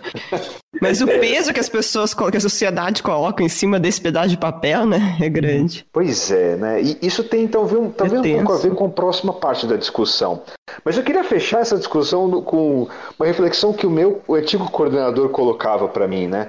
É, quem é aprovado no Enem não é quem sabe física, matemática, português, das... não. É quem treinou o cóccix, né? Uhum. Que é aquele uhum. ossinho lá de baixo para ficar 4 horas e meia, 5 horas e meia ali, né? É. Aquela pessoa realmente, depois de se ela não perdeu a sanidade mental depois de quatro horas, então ela tá basicamente feita, assim. Uhum. Né? Pega os sobreviventes. É, não. É. E, e, a segunda parte, gente, assim, é, é complicada, né? Dada essa história, né, que, que vocês colocaram, é, e é uma história que, assim, ela é altamente replicada, né, no, no, no Brasil uhum. todo. E, assim, eu trabalhei com desempenho de homens e mulheres, né, em, em avaliação em matemática. Então, é, eu entendo o, o, que a, que a colega falou, né? Quando fala assim, nossa, mas você é a professora de física, né? Aí vai lá e testa, né? Então, a, a gente tem sempre essa questão, né? De que quando, quando você está numa, numa, Você representa alguma é, situação não convencional, tudo, na verdade, é colocado é, para te testar e te colocar para baixo. Uhum. Então, o que, que ocorre? Né? Na questão de, de homens e mulheres, e isso serve né, para essa, essa reflexão que a gente vai fazer agora. Cara, você quer perceber que a sociedade deu errado? Você liga a televisão no domingo, no Domingão do Faustão, certo? Você tem um monte de mulher dançando lá e ninguém basicamente, sabe, se interessa. Então, assim, essa, Não, essa deixa, só, só, só, um comentário aqui. Uma vez eu tava assistindo no Domingão do Faustão e tinha um entrevistado, ou um entrevistado, não lembro quem que era, falou assim: ah, se tudo der errado, é, eu posso. Ah, virar... uma ex-BBB, deu maior, maior chabu, Posso, posso é, virar uma dançarina. Aí o Faustão, não, não, essas mulheres aqui, além de ser dançarinas, elas têm graduação, pós-graduação, trabalho, estudam, elas são né? super inteligentes, é. Eu tenho uma amiga Mas... que dançou no Domingão do Faustão. Eu quero dizer assim, mesmo nada vendo isso, elas estão sendo representadas como apenas dançarinas. É, exatamente. Não que dançarina seja uma coisa ruim, né? Mas. Estereotipagem machista. Exato, exato. É. Mas é, essa, essa é uma coisa extremamente curiosa. Até aquele momento, ninguém sabia que era um bando exato. de mulher que tinha graduação, que era exato. inteligente, etc e tal. Para o público geral, para as milhões de pessoas que assistem aquela porcaria lá, você tem um monte de peito e bunda, basicamente, uhum, você sabe? Uhum, sabe? Sim, e, e, assim, tá errado, tá tudo errado. Uhum, e assim, uhum. é, essa é uma mensagem que o Domingão de, do Faustão passa. Mas assim, a, a mulher ela vê isso em cada esquina, cara. Todo é. dia, você percebeu? É, da mesma maneira, e agora vem a, a, conexão com o que eu queria falar com relação a essa história que vocês falaram. É, esses alunos que têm que trabalhar, estudar e, e têm que encarar chefe escroto, cara, eles veem isso em, em todo momento, sabe? Todo uhum. dia. Então, o que, uhum. que acontece? É difícil eu, ou o Guilherme, ou qualquer um aqui, dar uma solução milagrosa para isso. Uhum. uhum. Mas quando eu estudei essa questão de diferença de, de desempenho de homens e mulheres, né, você percebe que é, locais onde uh, as mulheres elas percebem, elas têm a sensação de que elas podem é, encarar a carreira de exatas porque elas têm representatividade naquilo, sabe? Assim, poxa, nossa, tem aquela cientista que apareceu na televisão lá, nossa, tem essa política que falou de tal coisa, é, e aí não tem uma televisão escrota como a nossa, né, por exemplo, que tem um monte de bunda no domingo. Aí, a, sabe, a menina fala assim, pô, legal, dá, dá pra fazer ciência, dá pra fazer matemática. Ela não se sente, é, sabe, completamente desanimada para fazer isso daí. Então, nesse sentido, eu acho que tem tudo a ver com essa história. É, então, assim, todo professor, ele é um modelo, mesmo, uhum. ele é um modelo. Então, assim, professor, e assim, isso você não aprende na graduação, essa é a grande questão. Você não aprende na graduação que as suas palavras têm um poder enorme, tem consequências enormes na vida dos alunos. Veja só, o Guilherme virou professor por causa de um professor de física. Uhum. Entendeu o poder das palavras? Então, assim, é, algumas palavras de fato jogam né, eu, você, os alunos para baixo. Elas não têm que ser referência. As vozes que na verdade tem que jogar para cima são as vozes que os alunos têm que prestar atenção. Então, como professor, você tem que, sabe, é, se, se policiar muito em relação ao que você fala, para quem você fala, e você tem que também colocar exemplos, coisas positivas para os seus alunos, sabe? Então, é, essa é minha opinião, assim, baseada em algumas coisas que eu li, percebi, é, caneladas que eu dei, especialmente uhum. no começo da carreira, né? Que a gente é muito suscetível a isso no começo da carreira, me fizeram perceber que, assim, a gente realmente precisa olhar no olho, a gente precisa perceber quem está em situação de vulnerabilidade, que está em cima do muro, né? No Instituto Federal hoje eu tenho diversos alunos que é, trabalham e estudam, né? E o trabalho deles são realmente para isso, né? Eles precisam de sustento. Trabalham no, é, é, em locadora de carro, eles trabalham em rede de fast food, eles trabalham como entregador de, de, é, de, de, de comida, né, de aplicativo, e assim, eles estão com o sonho de serem professores. Física, matemática, uhum. biologia. Então, como é que você pode falar para ele que, sabe, não é para ele? O Brasil precisa disso. Bom, uhum. quer ver mais o caso de física? Foi o que eu falei. Você tem mais professor dando aula de, de física formado em matemática do que de física. Tá aí um grande motivo para você incentivar um cara. Falar assim, ó, então, você quer dar aula de física? Cara, vamos lá chega aí, vamos lá que eu vou te dar um monte de exemplo legal, né? Enfim, então essa é a questão, é a positividade não tóxica de uhum, todo esse. Uhum.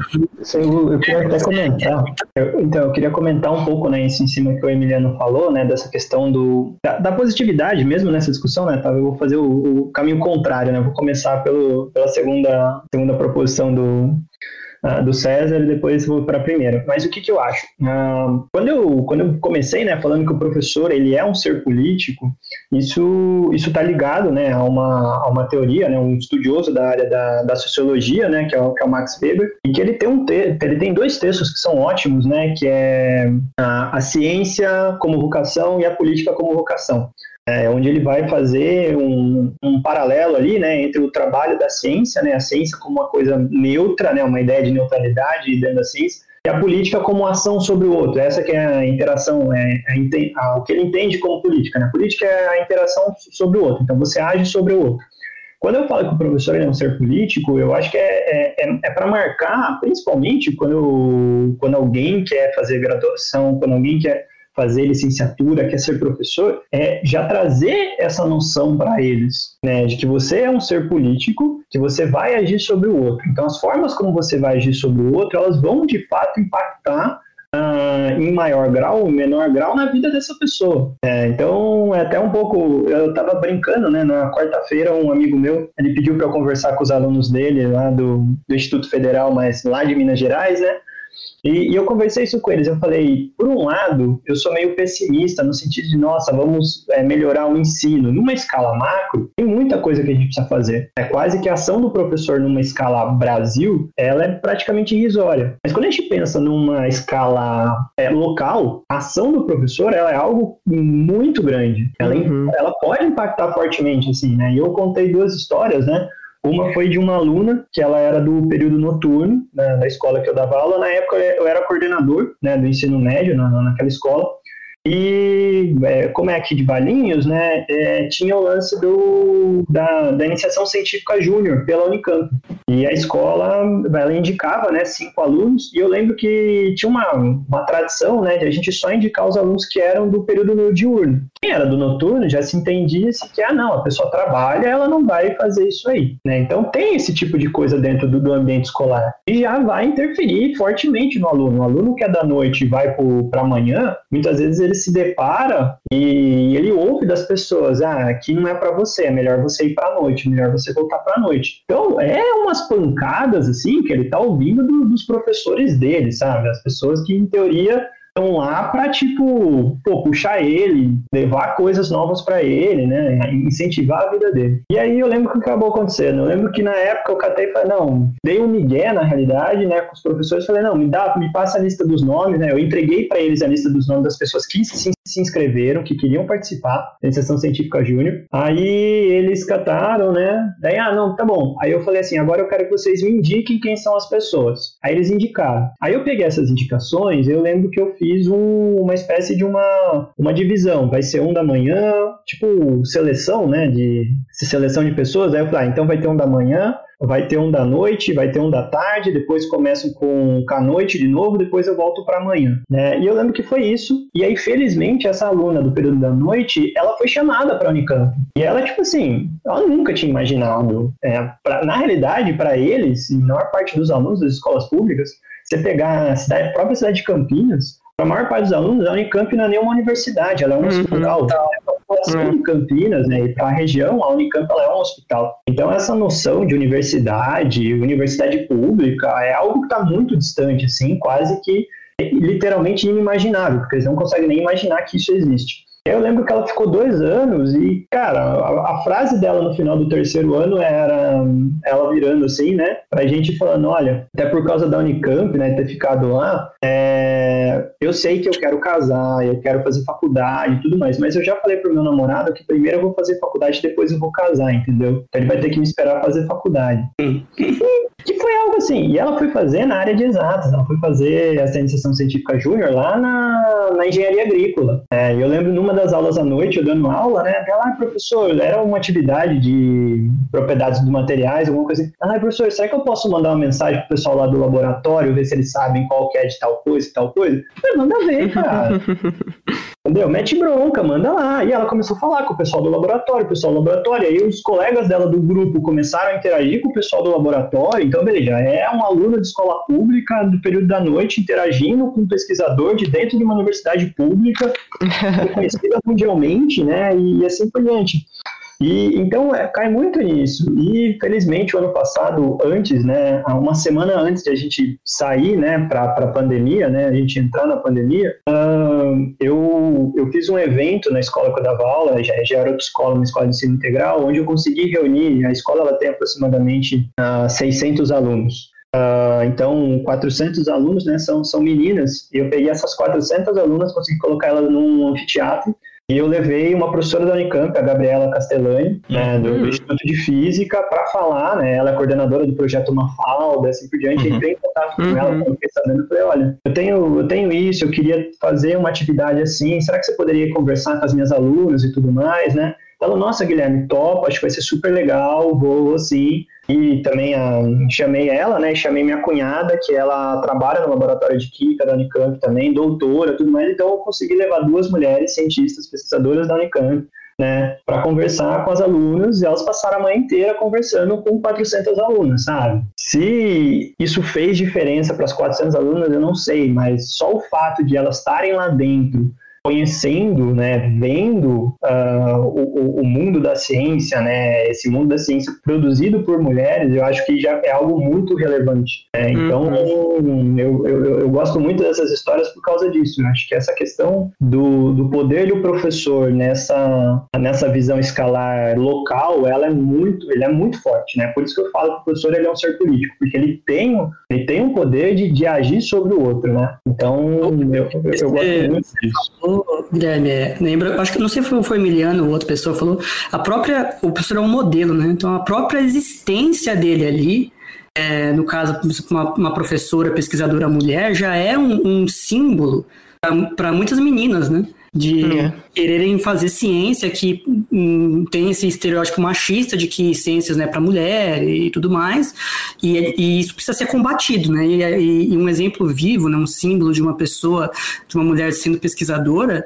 é, ajuda demais nisso, né? É, mostrar que existe essa possibilidade, né? Que isso é real, que, você, que as minas podem ir para essa área, né? É, então, e acho que, que, que, a gente precisa conseguir fazer mais isso. E o, o, o, mais do que isso, né? A gente precisa fazer com as meninas, né? E também quando a gente faz, vai falar, né, com os alunos como um todo, a gente precisa conseguir mostrar para eles que, por exemplo, a universidade, ela também é um espaço que eles podem acessar. É claro uhum. que tem muita dificuldade. É claro que eles vão ter muita dificuldade para acessar esse espaço e uma vez que eles acessam, eles vão ter mais dificuldade ainda, eles vão ter que se esforçar muito mais para conseguir se manter naquele espaço. É, isso, isso é visível, isso já é sabido e assim por diante.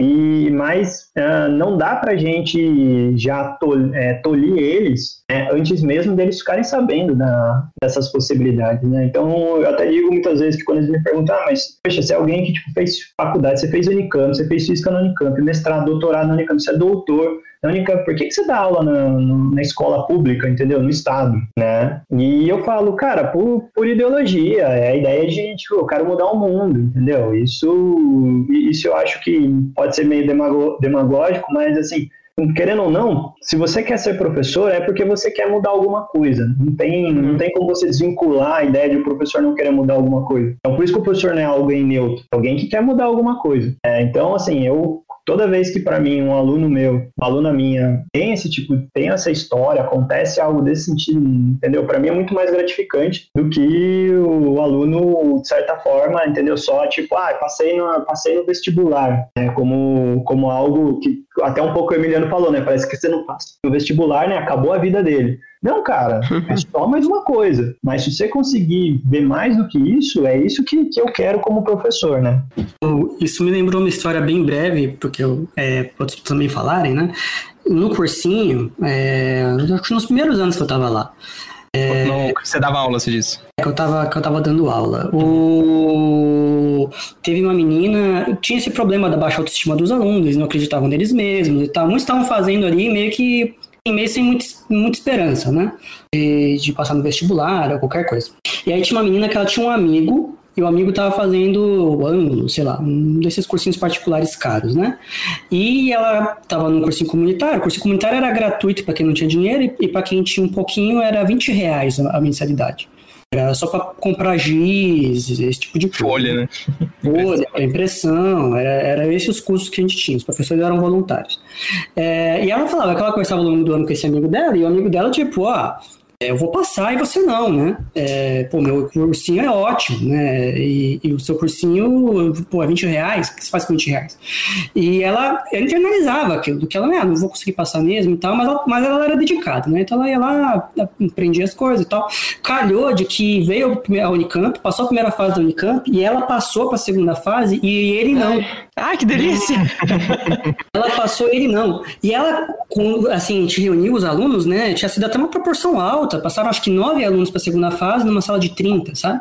Nossa. É, aí o, eu não estava falando isso, ela contou a história porque eu tinha um amigo meu que falava que eu não ia passar, ele estava no ângulo, eu não estava, e ele não passou e eu passei, mas ela falava, ela, ela chorava, mas ela falava daquela situação, não é só a emoção de passar para segunda fase, que isso daí é, é normal, né, ficar emocionado, mas ela falava num tom como se aquilo fosse proibido para ela, entende? Uhum. É como, é como uhum. se ela uhum. estivesse violando a lei. É, de alguma maneira, é assim, ela não era para ela estar tá na segunda fase do Unicamp.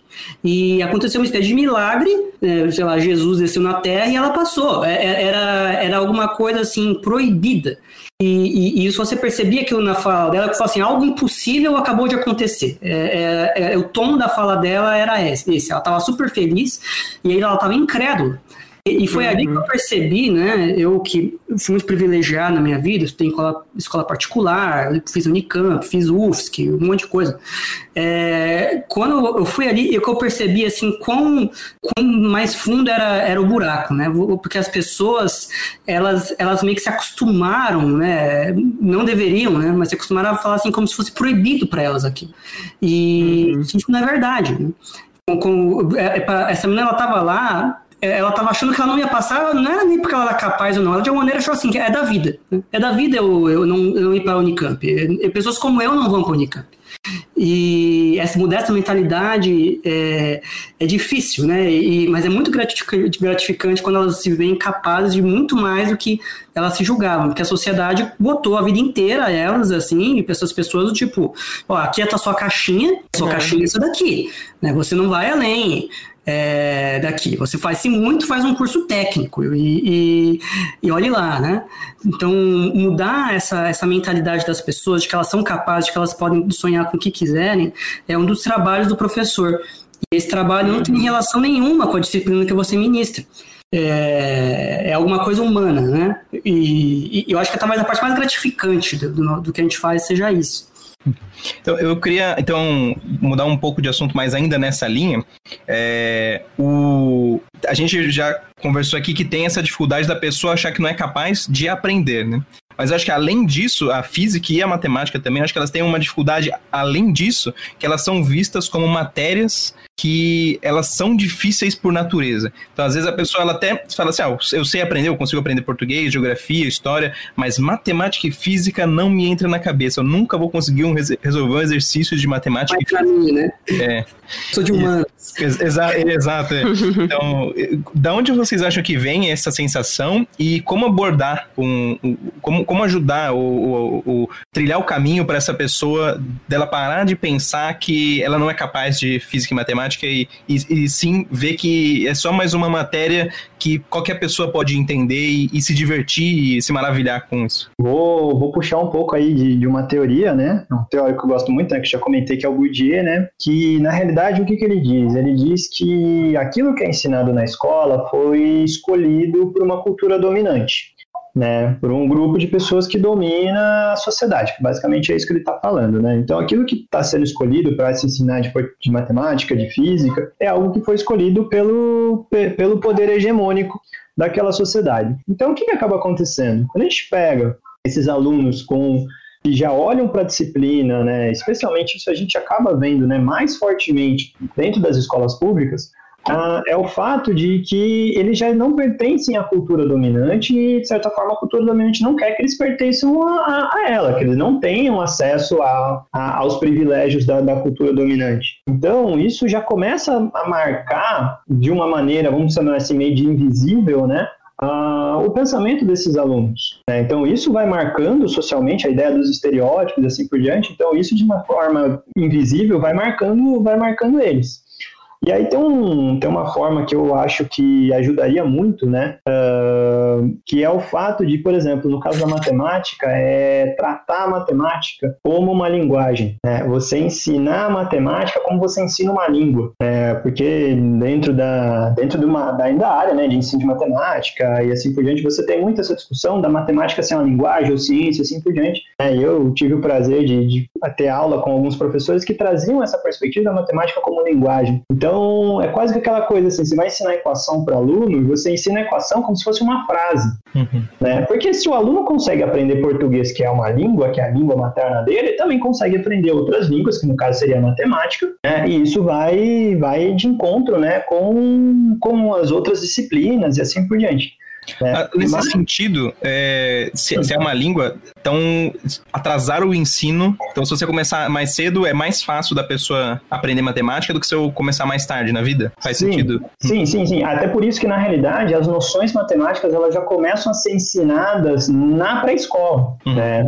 E, e, aquela a noção matemática, por exemplo, de, de conjuntos, né? Então você separar os brinquedos por conjuntos, entendeu? Você põe a criança para separar os brinquedos, ela vai começando a separar, primeiro, sei lá, por forma, depois por cor, e ela vai começando a criar os diferentes conjuntos e fazendo a separação. Isso já é uma noção matemática que as crianças elas já começam a ter esse contato no, no ensino infantil. Né? O que boa parte das situações acaba acontecendo é que à medida em que a matemática, então, ela vai se, uh, vamos dizer assim, se simbolizando, que nem a língua portuguesa, né, vai se simbolizando, a gente vai transformando aquelas coisas em símbolos, em signos e assim por diante, você começa a ter uma, uma separação dessas duas, dessas duas disciplinas, e à medida que você entra, para mim, no ensino, no ensino fundamental 1, essa separação ela fica muito clara e ela começa a marcar fortemente. Né? E aí começa a vir já toda essa questão da dificuldade matemática, de entender que aquilo é, é um conjunto de símbolos e tudo mais. Então, eu acho que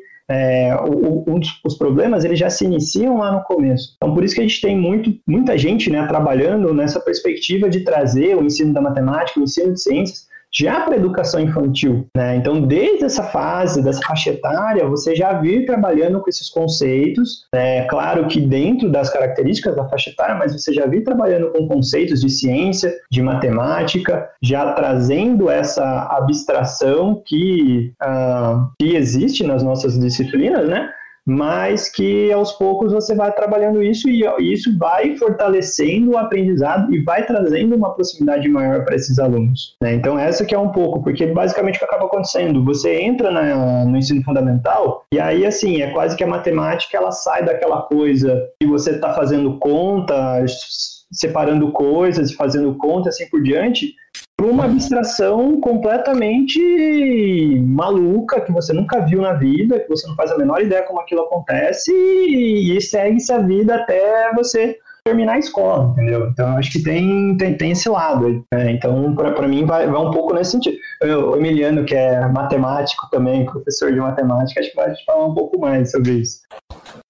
É, o, uma frase que o começou faz, é, assim, no começo, né, a questão do, enfim, da cultura hegemônica, é, é, importante entender o seguinte, o currículo, ele não é neutro, ele tem intenção, né? E qual que, por que que na verdade tem essa, essa colocação, né? É, ah, o rapaz ou a moça vai estudar, né? Pô, ele é crânio, né? Sempre tem aquele, não sei se aconteceu com vocês, mas comigo foi direto, assim, você vai final de semana, isso bem antes da pandemia, né? Mas cenas nos churrascos, né? O almoço final de semana, na casa de familiar. Oh, tal, tal pessoa ali faz física, oh, deve ser inteligente, hein? Isso é direto. A história da nossa vida, provavelmente. Né? Uhum. É. Bom. E aí assim... vem a sequência, né? já que você é físico, então me explica tal coisa. é. Aí... Eu fico feliz quando acontece isso, né? Mas em geral o pessoal fica. E aí sempre vem alguém mais velho. Ô, oh, é crânio mesmo. Na minha época, para tirar quatro era difícil, né? E, aí, enfim, né? e essas pessoas que vão lá e, e, colocam na cabeça dos filhos que o negócio é difícil, né? Então fica o um inconsciente coletivo, onde é, a gente está num patamar né, acima de Deus, né? E que, obviamente, não oferece nenhum benefício para a gente. É. Nenhum benefício, né? Acho que ninguém se beneficiou. Ao contrário, na verdade.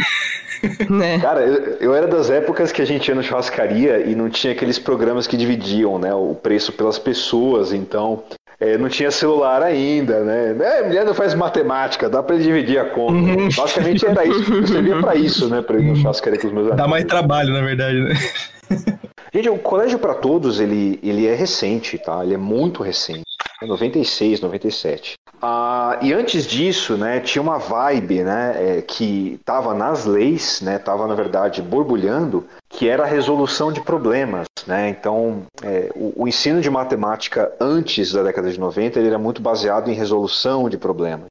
E quando eu falo resolução de problemas, não entenda a situação problema, era realmente calcule, efetue, coisa do tipo. Uhum. É, e aí, nesse sentido, realmente, né? Antes, antes, uh, antes, de você continuar, eu queria só, eu só queria adicionar um dado aqui que eu achei. O IBGE, ele diz que em 1940 tinha 56% da população brasileira era analfabeta. Hoje já caiu para uns 10%, não, 10% é 2010, aqui esse dado é um pouco antigo. Então, só para complementar que a educação para todos é uma coisa recente, é, é mais, mais do que isso, o analfabetismo vem caindo, mas é assim, 60, 50 anos, 60, 80 anos que, que começou a ser alfabetizado, que é assim, medir o que é um analfabeto e o que não é, às vezes é só saber escrever o nome, né? Então, é realmente uma coisa muito recente, 1940 para frente. E no fim da ditadura militar, 85, é, o tempo médio de estudo do brasileiro na época, eu acho que era dois e meio a três anos de, de estudo. É, como você tinha nas grandes cidades uma parcela que fazia até o fim do ensino médio, um, isso significa que, na verdade, a grande maioria dos, dos brasileiros, para dar uma média de dois, três anos, é, tinham zero anos de estudo. É, estavam fora da escola ou uhum. estudaram quase nada. Então, até os anos 90, uh, ah, hoje está em 7, 8 anos o tempo médio de estudo da, das pessoas, né? É então, até o colegial, mais ou menos. É, até o colegial. Então, que é muito pouco, né? Mas é comparado com antes, que era, era irrisório, né? Você percebe assim, o país ele abandonou a educação ao longo do, do século XX como algo da elite. Só a elite estudava. Deixa eu só, já que a gente está Rapidinho, só que, já que a gente está jogando alguns dados, tem um dado interessante, que é um dado que eu, que eu olhei né, ao longo das minhas pesquisas, que é a questão da escolaridade, né? Do, das mães, né, dos alunos que prestam Enem, né? Então, eu, eu trabalhei fortemente com isso como um dado socioeconômico, e aí, o que que, o que que eu notei na realidade? Que a maior parte da população brasileira, né, pegando aí maior parte do, do, das mães, do público que eu estava estudando, a, a maioria delas tinha o ensino fundamental 2 completo ou elas tinham o ensino médio completo, o que é algo que, assim, uh, nos patamares do Brasil é um dado muito significativo, essa questão da escolarização. Uhum. É, porque a gente está trabalhando ali com um patamar de um milhão de pessoas, né? Então, dois milhões de pessoas. Né? Então, é algo que, assim, você vê que, assim, dessas dois milhões de pessoas que estão prestando o Enem, é, a maior parte delas tem mães com uma, uma taxa de escolaridade ah, relativamente alta. É claro que a hora que se a gente vai para o ensino superior, isso cai absurdamente, é algo é, inimaginável, né? A queda que a gente tem. Mas, assim, o, o fato de você ter, especialmente ao longo desses últimos, vamos colocar assim, esses últimos 20 anos, você ter um crescimento da taxa da população que está se mantendo estudando é algo muito importante, né? Para uma mudança mesmo na, na, das nossas estruturas, né? Então, essa, toda essa questão que o, que o Pedro trouxe do analfabetismo e assim por diante, né, nos últimos 20 anos, acho que a gente conseguiu caminhar muito bem. Infelizmente, temos vários problemas, né? Uh, que eles estão afetando esse caminhar, mas a gente começou caminhando, né? a gente começou um caminhar, né? e é, isso impacta muito nessa questão da, da, do aprendizado dos próprios alunos depois na escola. Então, é algo também importante, eu vou interromper de novo, porque eu acho, eu vou esquecer se eu não falar agora. Tem um preconceito é, por parte de muita gente hoje em dia que viveu aí os anos, foi, foram crianças aí nos anos 70 e tal. Aí falava assim, ah, na minha época a escola pública era boa, né? Hoje tá um lixo. A escola pública aí, quando eu era criança, era, era ótimo e tal. É, só que as pessoas não percebem que aquela escola pública que elas faziam parte, ela era uma escola pública para a minoria da minoria da população. O, o, tanto durante o regime militar não, não tinha assim, nem mínimos constitucionais para educação mais. Eles foram suprimidos, só voltaram com a Constituição de 88. Então, você tinha um investimento muito baixo em educação, da ordem de 2% do PIB, 1 a 2% do PIB é, que é muito pouco, mesmo para países emergentes. E a escola pública podia parecer boa, mas para aqueles que a frequentavam. A esmagadora maioria das pessoas não frequentava a escola, frequentava muito pouco. E essa universalização do ensino só começou a acontecer nos anos 90. O... Então é extremamente recente. E quando você pega agora é, uma universalização é, com baixo orçamento para o fim que se propõe, né? mantendo mais ou menos as mesmas estruturas, evidentemente você tem uma queda é, de qualidade no imediato, né? Mas é inegável o, o, se você pega o tempo de escolaridade, as notas médias no PISA, se você quiser usar isso como uma métrica, ou outras questões, que houve uma melhora considerável na educação brasileira nos 20, 30 anos desde a redemocratização. Ah, e era isso que eu queria falar. Não tenha dúvida. E, bom, assim, só no fundo vou, vou cortar um pouco, assim, né? Vou me estender. Uhum. É, então, assim, década de 80, no fundo, é, somado todos esses dados, né? Era de fato para pouca gente e tinha um currículo que não estava centralizado em, em coisas que a gente vê que são mais relevantes hoje, né? Por que, que você estuda matemática? Na verdade, você tem que estudar matemática para interagir de uma maneira mais decente com o mundo, né? A questão de cidadania, etc. Sabe? Ninguém, é, ninguém vai aprender, por exemplo, é, produto de matrizes porque, uau, né? Eu uso bastante produto de matrizes. Embora hoje com o computador talvez aconteça. É. Se aqui fosse antiga União Soviética, talvez, mas enfim, não é. Essa brincadeira que eu sempre faço, né? Que os russos eles sempre aprendem coisas que eles usam. Né? Mas enfim. É, então, assim, o que, eu, o que eu quero dizer é. Naquela época era assim resolver problemas, não é? Então, é, nesse sentido, as estruturas matemáticas eram muito mais privilegiadas do que saber utilizar a matemática para alguma coisa no cotidiano, né? Então, assim, é bem que talvez o que aconteça que a gente já discutiu. É, talvez a gente tenha uma geração agora, né, que começou a prestar Enem, né, e o Enem ele tem esse enfoque, ele acabou virando um grande farol, é, inclusive é, um farol do que deveria ter sido feito sempre, né, do que hoje a gente entende por coisas elementares de competências, por exemplo, da BNCC. Tem coisas que estão presentes lá, né, e habilidades que na verdade também estão presentes lá no Enem. E aí talvez nessa geração, né, que está é, crescendo agora, quando vir a ser é, pais e mães, eles vão ter uma outra ideia sobre o que é a matemática. Mas eu queria enfatizar que, assim, é, temos é, essa questão de preconceito com relação à, matemática e física, não, é crânio, etc e tal, fica numa situação meio esquisita, né? Porque, poxa, o cara deve ser inteligente, mas Tá, ele sabe conceitos de física? Ele sabe realmente estruturas íntimas de matemática? Ele sabe demonstrar um teorema? Não, não é isso. É uma coisa que na verdade ninguém entende, certo? Agora, hoje a gente entende, assim. Se o cara ele sabe matemática, se ele sabe física, ele tem que saber conceitos. No caso de matemática, ele tem que saber coisas minuciosas assim da estrutura de matemática. Uhum. Então, acho que tem que acontecer essa mudança, né? Novamente, essa mudança não vai acontecer no nível macro, como o Guilherme comentou. Mas o nível micro, ela é muito forte. Porque, cara, assim, essa é a grande questão. É, o professor, ele é ah, em alguns casos até às vezes tem impacto maior do que os pais, mas tão grande quanto os pais. Se tem uma pessoa que o aluno ou aluna ela vai confiar em alguma coisa se você disser de uma maneira é, é, boa, sabe? Se você fizer uma abordagem boa, é o professor, né? E ele realmente acredita. Se você for um bom professor, o aluno vai acreditar no que você for falar. E esse é um dos poderes mais úteis e mais perigosos que os professores têm em mãos. Sim. Uhum.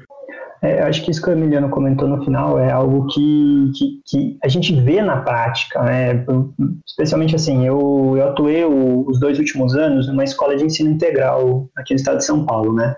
É, a escola pública no sistema de ensino integral aqui do estado de São Paulo, né? Então, os alunos, eles têm não só as disciplinas né, tradicionais, mas também eles têm um conjunto de outras disciplinas que é dentro de uma perspectiva, uh, infelizmente, mais empresarial, né? É para formar esse aluno para trabalhar, entendeu? Mas não é esse trabalho de, entendeu? Você fazer uma faculdade, esse tipo de coisa, mas é um trabalho mesmo de, de chão de fábrica. Então, é, tem uma perspectiva empresarial muito forte nesse, nesse tipo de ensino. Mas é aquela coisa, você está ali dentro, dá para você dar aquela revertida no processo, né? Eu acho que é um dos grandes poderes do professor nesse sentido. Mas o que que, o que que acontece? Lá dentro, a gente tem uma, uma das atividades do professor, é a atividade de tutoria. Né? Eu não gosto muito do nome, né? porque a ideia de tutor é uma coisa meio, entendeu? Você é responsável pelo aluno. Não, não sou responsável é, uma responsabilidade que seria uma responsabilidade que está sendo transferida dos pais para o professor. É quase um pouco isso, porque você é obrigado a acompanhar a vida escolar desse aluno ao longo daquele ano. Né? Então eu, eu brincava né, com os meus alunos, falava, gente, aqui eu sou mais orientador de vocês do que um tutor especificamente. Tutores são seus pais, eles são os responsáveis. Eu sou orientador nesse processo. Mas o que, que acontecia na, nesse caso? Né? A coisa que o Emiliano falou de o professor muitas vezes ele acaba sendo a principal referência, mais até do que o que, a, o que ele tem dentro da própria família. E essa escola, ela ao longo do, dos anos, né, que ela teve esse projeto, ela na realidade ela tinha um único professor homem, né? Todos os outros professores eram mulheres. É, e aí o que acabou acontecendo no ano que eu entrei, entrou junto um outro professor de sociologia, né? A gente ficou muito amigo. E aí a, a coordenadora, a, a vice-diretora que cuidava dessa pasta, né, dessa questão da tutoria, ela falou: meninos, é absurdo a quantidade de alunos, né, até mesmo alunos que a gente não dava aula, indo atrás dela, pedindo para eles serem nossos tutorandos, entendeu? Porque é aquela coisa de tipo, nossa, apareceram pessoas ali que a gente nunca viu, pessoas que estão vindo de um outro lugar completamente diferente E ela fala, o poder que vocês têm na fala de vocês, né, na forma que a gente, vocês se posicionam tudo mais, é algo que os alunos estão correndo atrás, eles estão pedindo, porque muitas vezes eles não têm, por exemplo, o próprio a representante masculino, né? Um próprio quase paterno, é quase uma transposição de um, de um representante paterno na vida deles. É, e, e, é isso, às vezes você, enquanto professor, você precisa também ter a noção que você vai ter que lidar com isso, né? desse olhar que os alunos vão ter para vocês, quase de uma paternidade, né? uma maternidade assim por diante. É, e esse poder que, que eu falo, que o professor, como o próprio Emiliano trouxe, ele precisa ter muito cuidado, porque aquilo que ele vai falar vai ser levado, aquele aluno vai levar aquilo, e ele vai falar, e ele vai levar para outros espaços, né? Então você tem que ter a real, a real noção do poder que você tem enquanto professor, né? O que eu acho um tesão ser professor também. Eu acho que um dos grandes legais, uma das grandes coisas legais de ser professor é isso, né? Esse, esse poder de, de mobilizar as pessoas. E agora vem a grande questão, né? Assim, muitos de nós fizemos licenciatura. Em que momento a gente, na licenciatura, percebeu, ou teve na licenciatura, é, dimensão é, disso que a gente está comentando, né? Sabe, da, da, do, da, missão e da importância, do, do, poder da palavra que a gente tem. Cara, eu, eu então, não lembro, assim. Então, eu vou ser bem sincero. Felizmente a gente não teve. E eu digo felizmente porque felizmente mesmo. Porque o que, que, a, o que, que eu acho que, o que aconteceu, né, na prática, que eu acho que foi um grande salto em questão da formação, de qualidade na formação dos professores ah, é o fato de a gente ter ah, rompido com aquela perspectiva do magistério, né? Ah, então, aquela coisa que você tinha uma formação técnica para ser professor, só que aquele técnico é um técnico, não é um técnico conceitual, né? Era um técnico do tipo do trabalho mesmo, né? O trabalho do professor ele exige que você faça tal coisa, que você preencha tal documento você tem o seu plano de aula todo estruturado que você vai levar ele para o resto da sua vida, entendeu? É essa formação magisterial né, que boa parte dos professores ainda atuantes né, no quadro do magistério nacional tiveram, né, felizmente as universidades elas acabaram rompendo com isso. Então, na nossa formação enquanto licenciando, a gente passa a ter uma formação muito mais teórica, né? O que eu acho que deveria ser muito mais ainda, mais do que a gente já tem. Eu acho que deveria ser mais teórica, né? independente da sua área do conhecimento. Né? É, para quê? Para que o que acontece? Aí você, enquanto professor, a hora que você se depara com aquele contexto específico, você tem um estofo teórico para olhar para aquele seu contexto e falar, tá, nesse contexto eu preciso trabalhar dessa maneira. Né? Você mudar de sala para a sala ao lado, você vai ver que o contexto é completamente diferente e você vai ter que pegar seu estofo teórico para trabalhar de uma maneira completamente diferente. Né? E esse poder né, da fala tudo mais, a gente acaba adquirindo né, dentro da, diretamente dentro da profissão. Né? Mas eu acho que eu acho que até poderia ser um pouco mais discutido, mas teria que ser discutido de uma forma ah, que o, o, licenciando em formação ele entendesse né, que não é para você ir lá e, entendeu, e, e, ficar falando um monte de, de coisas e assim, não é isso. Você tem um poder sobre aquilo, você tem uma autoridade e é uma autoridade que já foi concedida pela sociedade e aí você precisa saber lidar com ela. É, mas você precisa ter estofo teórico para saber lidar com ela. Não adianta você querer saber lidar com ela com o que você acha, entendeu? Ah, eu acho que tem que ser feito de. Não, não é o que você acha, é o que a gente já tem, sabe, de conhecimento sobre esse, sobre esse poder, esse papel do professor.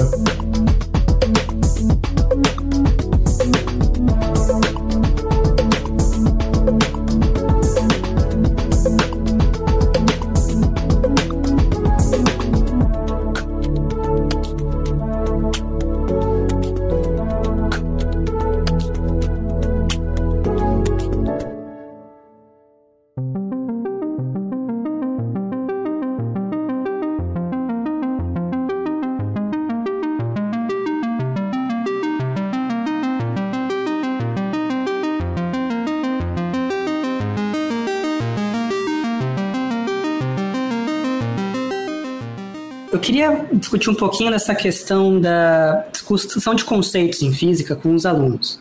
É, qual, como que foi a experiência de vocês? Qual é a dificuldade? Porque, assim, de modo geral, os alunos, eles, eles chegam muito a essa visão tecnicista, né, da física, de fazer conta, de jogar na fórmula, etc. E a discussão de conceitual, às vezes, fica meio de lado. Quando você tenta fazer, às vezes, a discussão, é, quando você dá assim uma certa, pelo menos assim, as experiências que eu tentei fazer, né? Que você deixa os alunos pensarem a respeito antes de você cuspir a resposta para eles, é, é, muito bacana. Né? Eles se divertem. É, teve uma vez que eu, eu, fui fazer uma atividade lá e eu falei assim, olha gente, antes de, era sobre eletromagnetismo, né? As eletromagnéticas e tal. Aí eu falei assim, antes de falar a resposta, eu falei assim, gente, pense que aconteceu em grupos, em 10 minutos, para que vocês me discutam como funciona o celular. É sem procurar na internet. Vocês conversem entre si, não procura na internet a resposta. Né? Cria hipóteses para isso, né? E, cara, eles ficaram assim, numa empolvorosa, né? Porque tinha um negócio ali na frente deles, né, que é o celular, que eles nunca param para pensar, assim, por que, que aquilo funciona, né? Como é que você liga para uma pessoa e, outro, em outro lugar atende, fala e tal.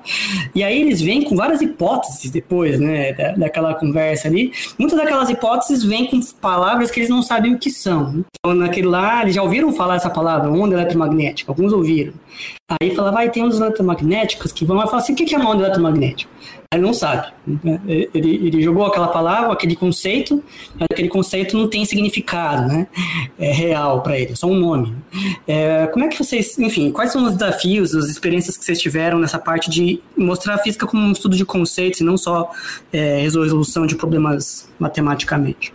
Então, é, o que, que até, até puxando um pouco, né, essa uma discussão que a gente já fez aqui, que é aquela questão do, do próprio estereótipo, né? Eu acabo usando muito essa essa perspectiva de, de tentar romper com a ideia de que a física é difícil. É, e uma das formas que eu faço isso é, por exemplo, usando a própria avaliação, né?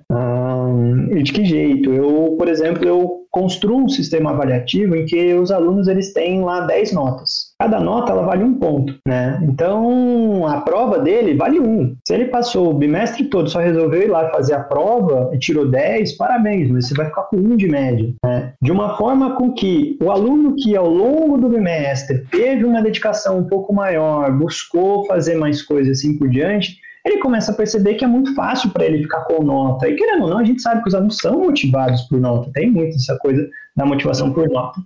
E aí, nessa, nessa, nesse jogo né, que eu crio aí com eles, Uh, uma das coisas que eu sempre busco fazer com eles é ter um momento que uma das atividades é uma redação, a produção de uma redação. Né? Dentro de um contexto uh, físico, né, de um conceito físico que a gente está estudando, eles têm que produzir uma redação. Né? Então, por exemplo, você pegar uma situação que é, por exemplo, movimento, movimento uniforme, movimento uniformemente variado.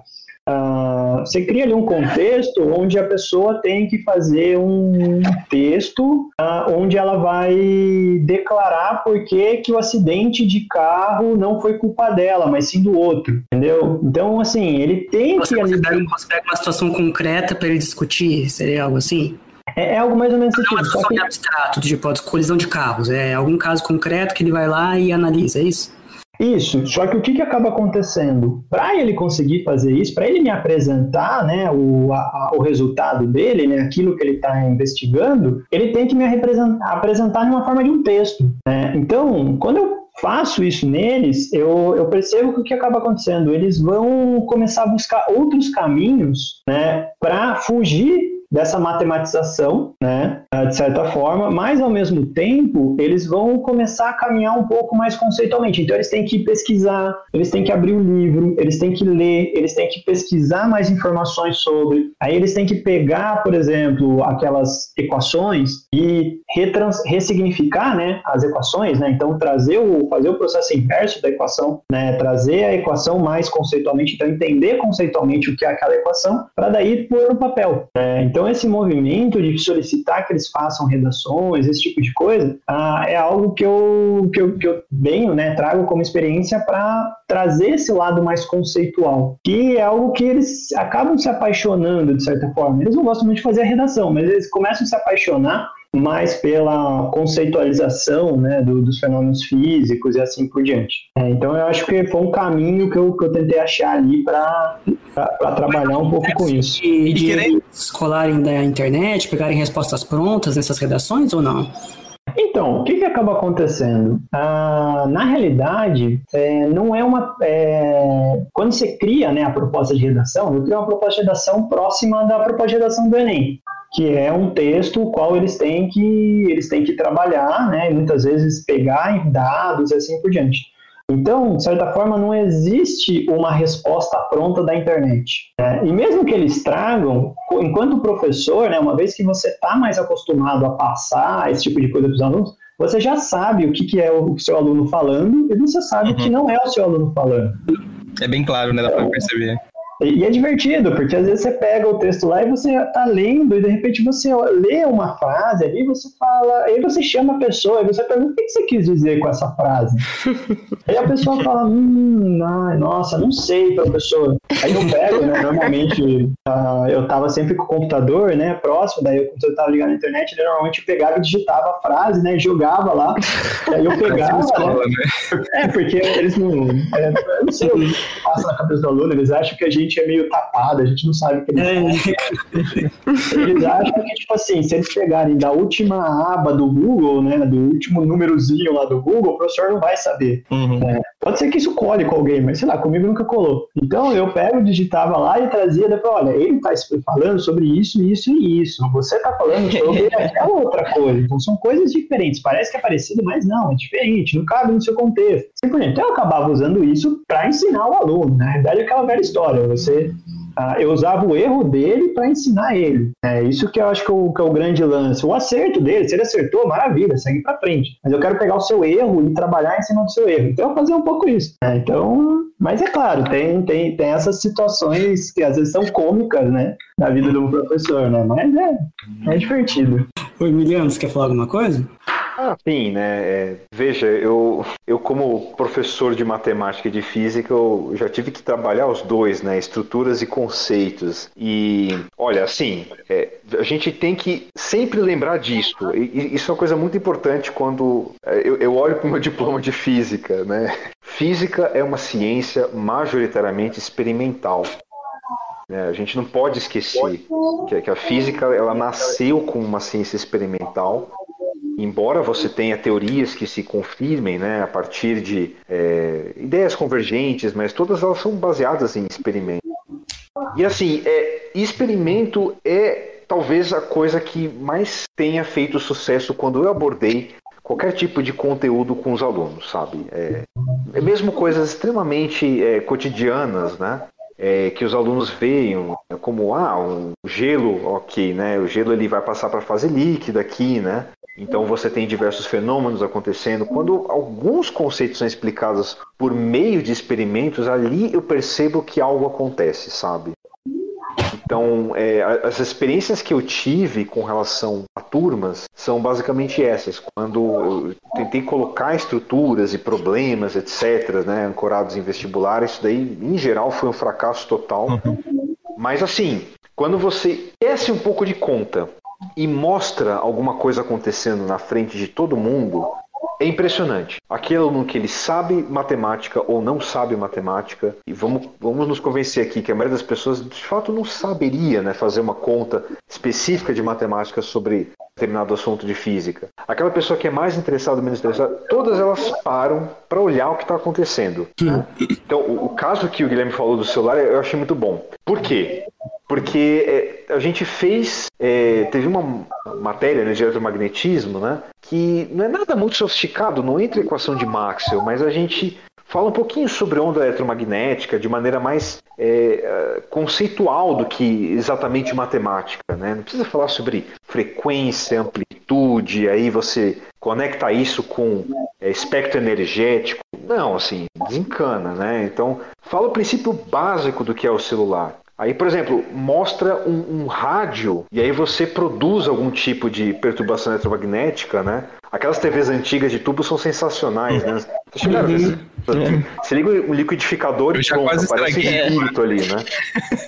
Uma coisa sensacional.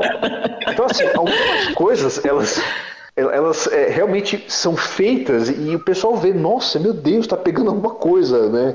É fantasmagórica aqui, porque alguma coisa foi produzida, né?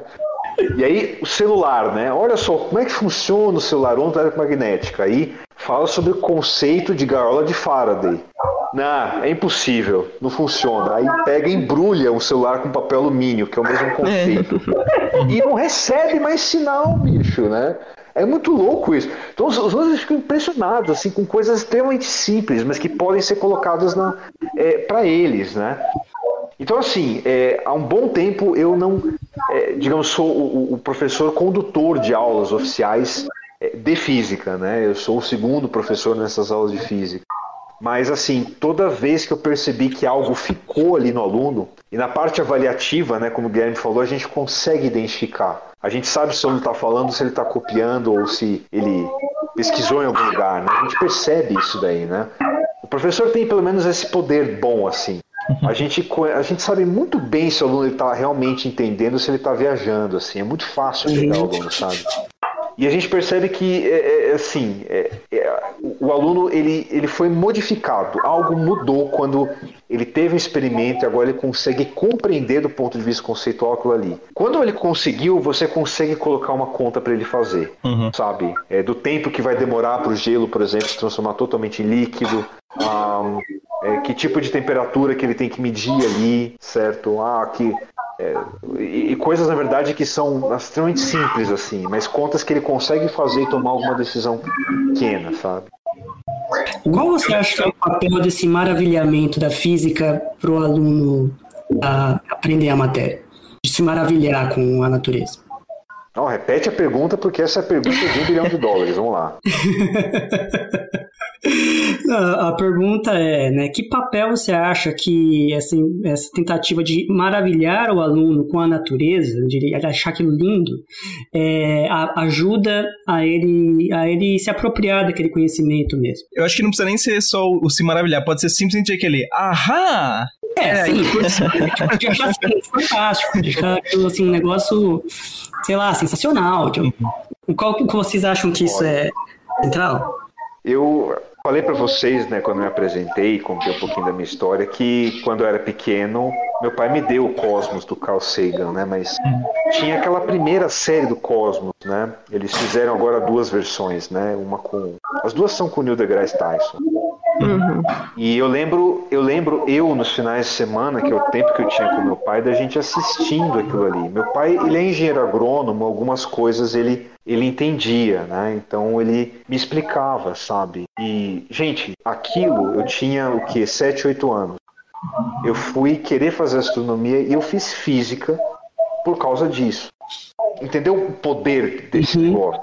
O poder desse negócio é muito forte, sabe? Então, é, uma coisinha boa que você faça, né, um experimento bem feito, né, alguma coisa bem feita, pode mudar radicalmente assim a postura de uma pessoa quanto à vida dela. Então, o professor sempre tem que, quando ele acorda para ir trabalhar, ele tem que entender que às vezes uma aulinha, uma palavrinha que ele colocar ali pode mudar radicalmente a vida de alguém, sabe?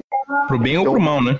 Pro bem ou pro mal, né? E esse, como eu falei, esse é o grande dom e o grande, o grande poder perigoso professor, né? Mas, evidentemente, a gente não quer usar isso pro mal, né? Sim. Todos a gente aqui, eu espero. Né? Eu acho que a maioria dos professores não querem, não. Porque para você ser professor no Brasil, você precisa, né? você precisa querer o bem. É. A, Os alunos, quando vem a nota, acho que... É. Tem uma história que eu queria comentar a respeito desse maravilhamento que me marcou também, foi na Unicamp. Na Unicamp tem o Profis, né? O Profis, ele é um é um processo seletivo, né, nas escolas da cidade, em que cada escola pode indicar aí os seus, sei lá, um conjunto de alunos, não sei se dois a três, não sei quantos alunos por escola. Tem um cadastro lá. E aí eles fazem uma espécie de um, um cursão expandido, né? Não é só física e matemática, você faz de tudo um pouco lá, e depois você escolhe o curso que você quiser na faculdade, tem o processo seletivo. Eu estava dando matéria de física no Profis. E eu fui chegar na parte de ótica. E na parte de ótica, eu tentei, né, tentando animar os alunos, né, é, tentei maravilhá-los. Né? Aí eu peguei um trecho de um livro chamado Arco-Íris de Feynman, em que o autor do texto, é um nome complicado, esqueci o nome, o nome dele, ele, esse autor ele era pós-doc lá no Caltech, na época que o Feynman era pesquisador na universidade, né? E ele conta um diálogo que ele teve com o Feynman, ele falou que ele chega, tá na, na contracapa do livro ele já conta esse diálogo. Ele chega, ele tá andando pelo campus e aí ele vê o Feynman à distância olhando um arco-íris parado, assim, de tarde. Aí ele, ele para lá, fica olhando junto, né? Aí o. Perguntei, o que você tá fazendo, Feynman? Eu falei assim, ah, tô vendo o arco-íris, né? São lindos. Né? Aí ele falou assim, pois é. Aí falou assim, é... quem foi a primeira pessoa a estudar o arco-íris? O Feynman perguntou. Aí esse moleque respondeu, foi Descartes.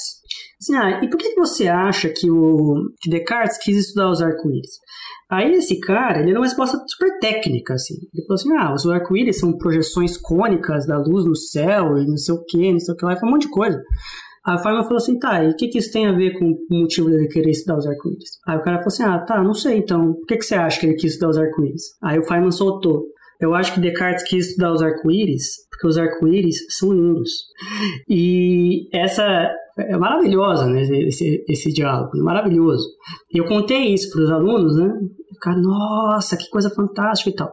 Aí fui dando a matéria, e aí a matéria depois de alguns meses acabou, né? E uma das meninas veio entregar para mim, ela tava de recuperação, ela veio entregar a recuperação dela. Aí ela falou a seguinte frase: falou assim, professor, é, fiz a recuperação, reprovei, não, não deu, mas eu queria dizer que aquela frase que você falou do arco-íris é, mudou a minha vida. Eu nunca mais vou ver um arco-íris da mesma maneira. E de ver assim, a natureza da mesma maneira, né? E, cara, aquela foi uma sensação boa, sabe?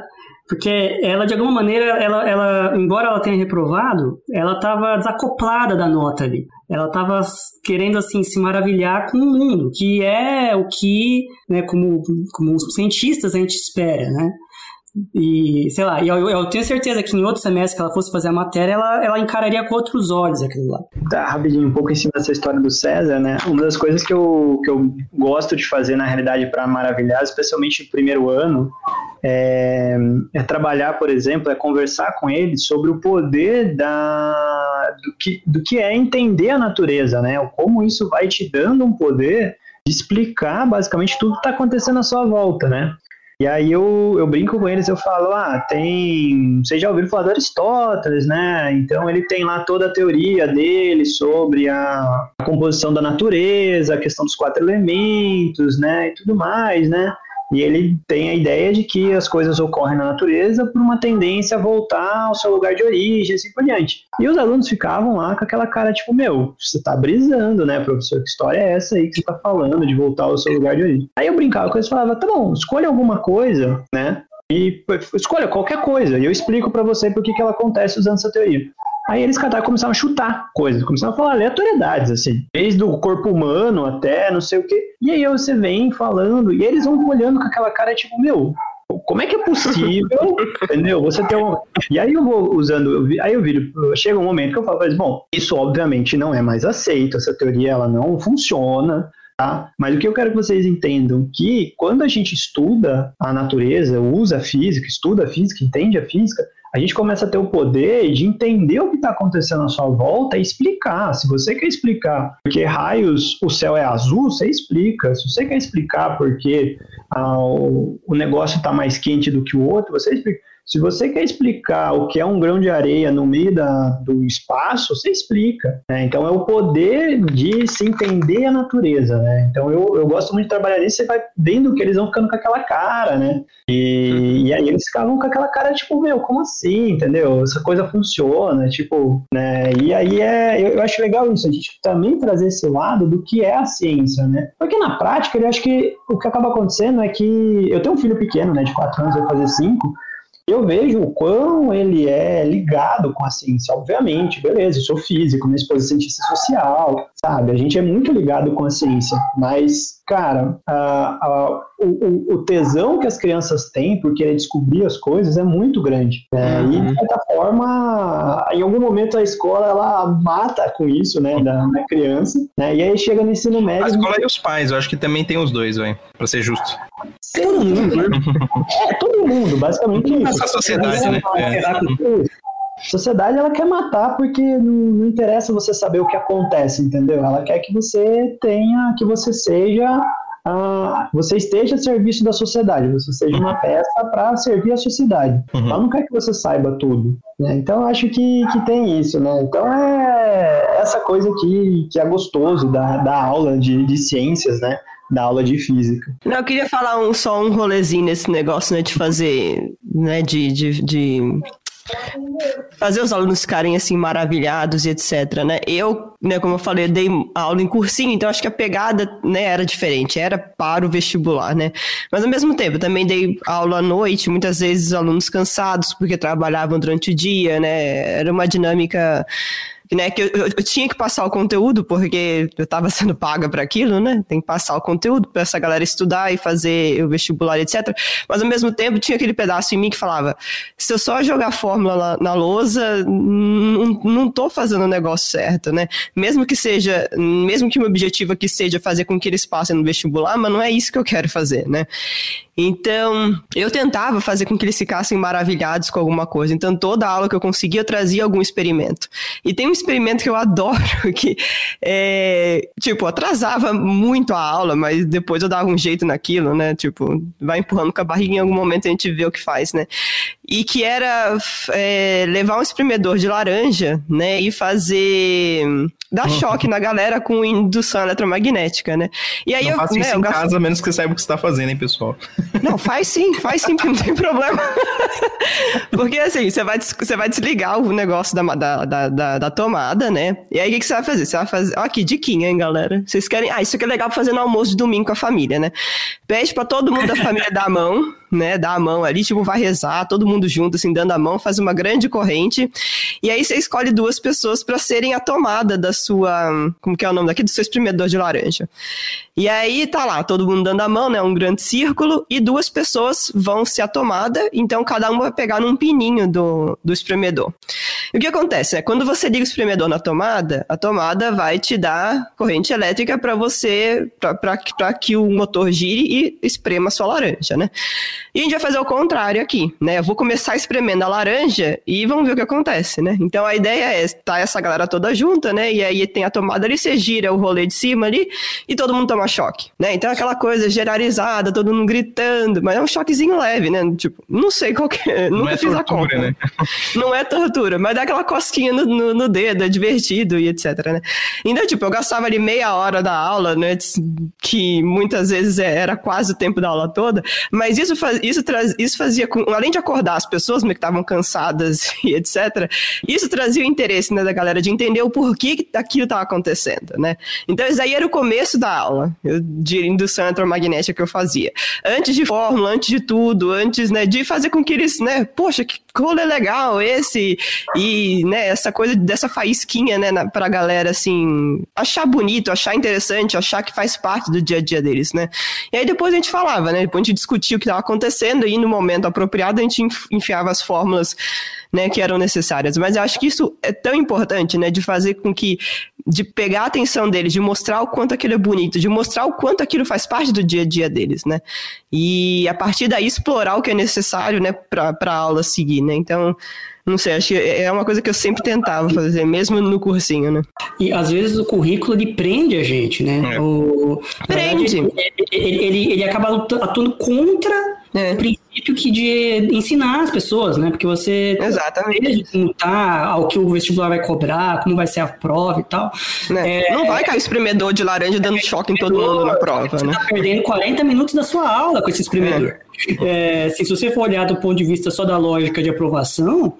Não, é, é uma merda. É uma merda. Então, é, tipo... é como se ele estivesse lutando contra é, o ensino. E em vez de é. trabalhar a favor, né? Exatamente, é. Mas era aquilo, eu fazia essas escolhas e. Mas a, a resposta disso é que o conteúdo depois também fluía mais rápido, uhum. né? Então, se eu ia gastar, sei lá, 30 minutos explicando, né? Ah, indução eletromagnética, você gira, você imagina um retângulo aqui, imagina as linhas de campo passando aqui, sabe? Eu ia gastar zilhões de horas para ninguém entender, para todo mundo dormir e para me xingar depois, né? Falar, aquela bosta da Mônica, né? mas. É aquilo, né? O, o, o intuito do pré-vestibular é treinar você para passar no vestibular, treinar você fazer uma prova. Ok, entendo essa parte. Mas ao mesmo tempo, você tem que absorver o que é necessário, o que é importante também, para que o conteúdo fique mais fácil depois de um tempo, né? Então. E para é, um... E para vida, é. Tudo bem, então, mas esse é o ponto. O cursinho não tem essa visão, né? O cursinho, uhum. o objetivo dele é passar você no vestibular. Mas tem, tem um equilíbrio saudável aí de coisas que você pode fazer para né, maravilhar o aluno aluno para acordar, para chamar atenção, para mostrar o quanto isso aparece na sua vida de verdade, né? E um vestibular, porque o quanto você consegue absorver numa experiência desse tipo, talvez seja muito mais importante, né, para responder uma questão ou para te, né, te dar o clique na cabeça de que de qual conteúdo está envolvido ali, etc. Então acho que isso é uma coisa que é, o sistema podia, né, tentar é, tentar é, fazer com que isso ficasse fosse mais aproveitado, né? Eu queria saber se vocês dois queriam falar alguma coisa, divulgar alguma coisa, é, rede social, redes sociais, qualquer coisa que vocês quiserem. Se não quiser também não precisa. ah, eu quero fazer uma divulgaçãozinha assim. Uhum. Eu, eu assumi o, a coordenação dos clubes de matemática da OBMEP. Hum. a OBMEP, queira ou não, ela OBMEP, o jogo, né? Só, é, explica só, só o que é o OBMEP. Ah, sim. As Olimpíadas Brasileiras de Matemática das Escolas Públicas. Né? É, é um projeto, na verdade, que já vai fazer 13, 14 anos, né? E ela tem identificado muitos talentos né, de ciências exatas pelo Brasil, uhum. né? particularmente matemática, mas muita gente que vai fazer física, engenharia, química, etc acabou passando pelo BMEP, né? Ganhou medalha, virou bolsista, né? Que tem uma bolsa de iniciação científica júnior. Uhum. E eu assumi a coordenação dos clubes de matemática, né? Os clubes de matemática, eles vão passar por uma reformulação, mas eles têm um, um banco assim de atividades, sala de leitura, envolve uh, material histórico, material é, de estudo, material prático, exemplos, que é bem vasto. Então vale a pena dar uma conferidinha lá. É, você que é professor, tem bastante coisa lá que pode te ajudar a criar aulas. Né? Você que é aluno de licenciatura, tem muito material de é, matemática mesmo lá, né? que foi construída desde o zero. Então vale a pena conferir. Obrigado, Emiliano. Eu que agradeço. Você, Guilherme, quer deixar algum recado? Eu quero, na realidade, dar um recado, né? É um pouco que a gente tinha conversado lá no início, né? Acho que talvez um pouco o público que está tá ouvindo a gente, que é, imagino que a maioria deve ser da graduação. Gente, a, seja professor. É, eu acho que se você está na dúvida se você quer ser ou não, eu acho que é, é uma carreira que, assim, ela é sim valorizada, tem uma série de dificuldades, tem, mas não acho que ela é desprestigiada ela é desprestigiada no sentido econômico, sim. Mas, assim, tem um lado de ser professor que, que a gente não vê na universidade, mas que, de fato, a hora que você está dentro da sala de aula, isso motiva muito. Então, eu, eu realmente sempre incentivo qualquer pessoa que eu converso é que se você tem interesse, corre atrás e vai ser professor. É algo que é não só gratificante, mas que, que, que mexe e muda a vida das pessoas. Uhum. E esse, esse convite é extremamente importante, né? É. Muito importante mesmo.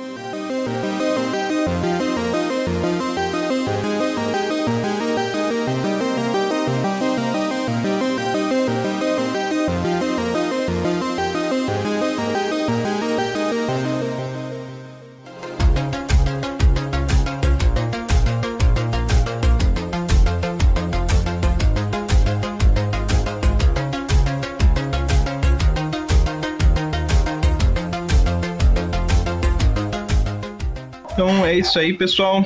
É, ficamos por aqui. É, agradeço muito a presença da Emiliana e do Guilherme. É, espero que vocês tenham gostado do episódio, que a gente explicou um pouco sobre educação, os conceitos, é, é as dificuldades, discutir um pouco sobre o papel socioeconômico, o socioeconômico da, da, do ensino, como abordar esse medo que as pessoas têm de exatas, é, como entender, como desconstruir conceitos é, para explicar para os alunos como eles conseguem entender melhor a matéria em vez de só decorar fórmulas. E espero. E é isso aí. Então, é, ficamos por aqui. Um abraço a todos. Não esqueça de seguir a gente nas nossas redes sociais. A gente tem conta lá no Instagram, a gente tem conta no Twitter, a gente tem conta no Facebook. Vai lá falar com a gente, que a gente adora interagir com vocês, beleza? Ah, sim, a gente tem um, um Catarse, então se você puder ajudar o projeto, é, entra no Catarse, doa alguma coisa, e é isso. É isso aí, galera. Um beijo. Valeu, gente. Uhum. Tchau, gente. Obrigadão. Tchau, Até mais. Obrigadão.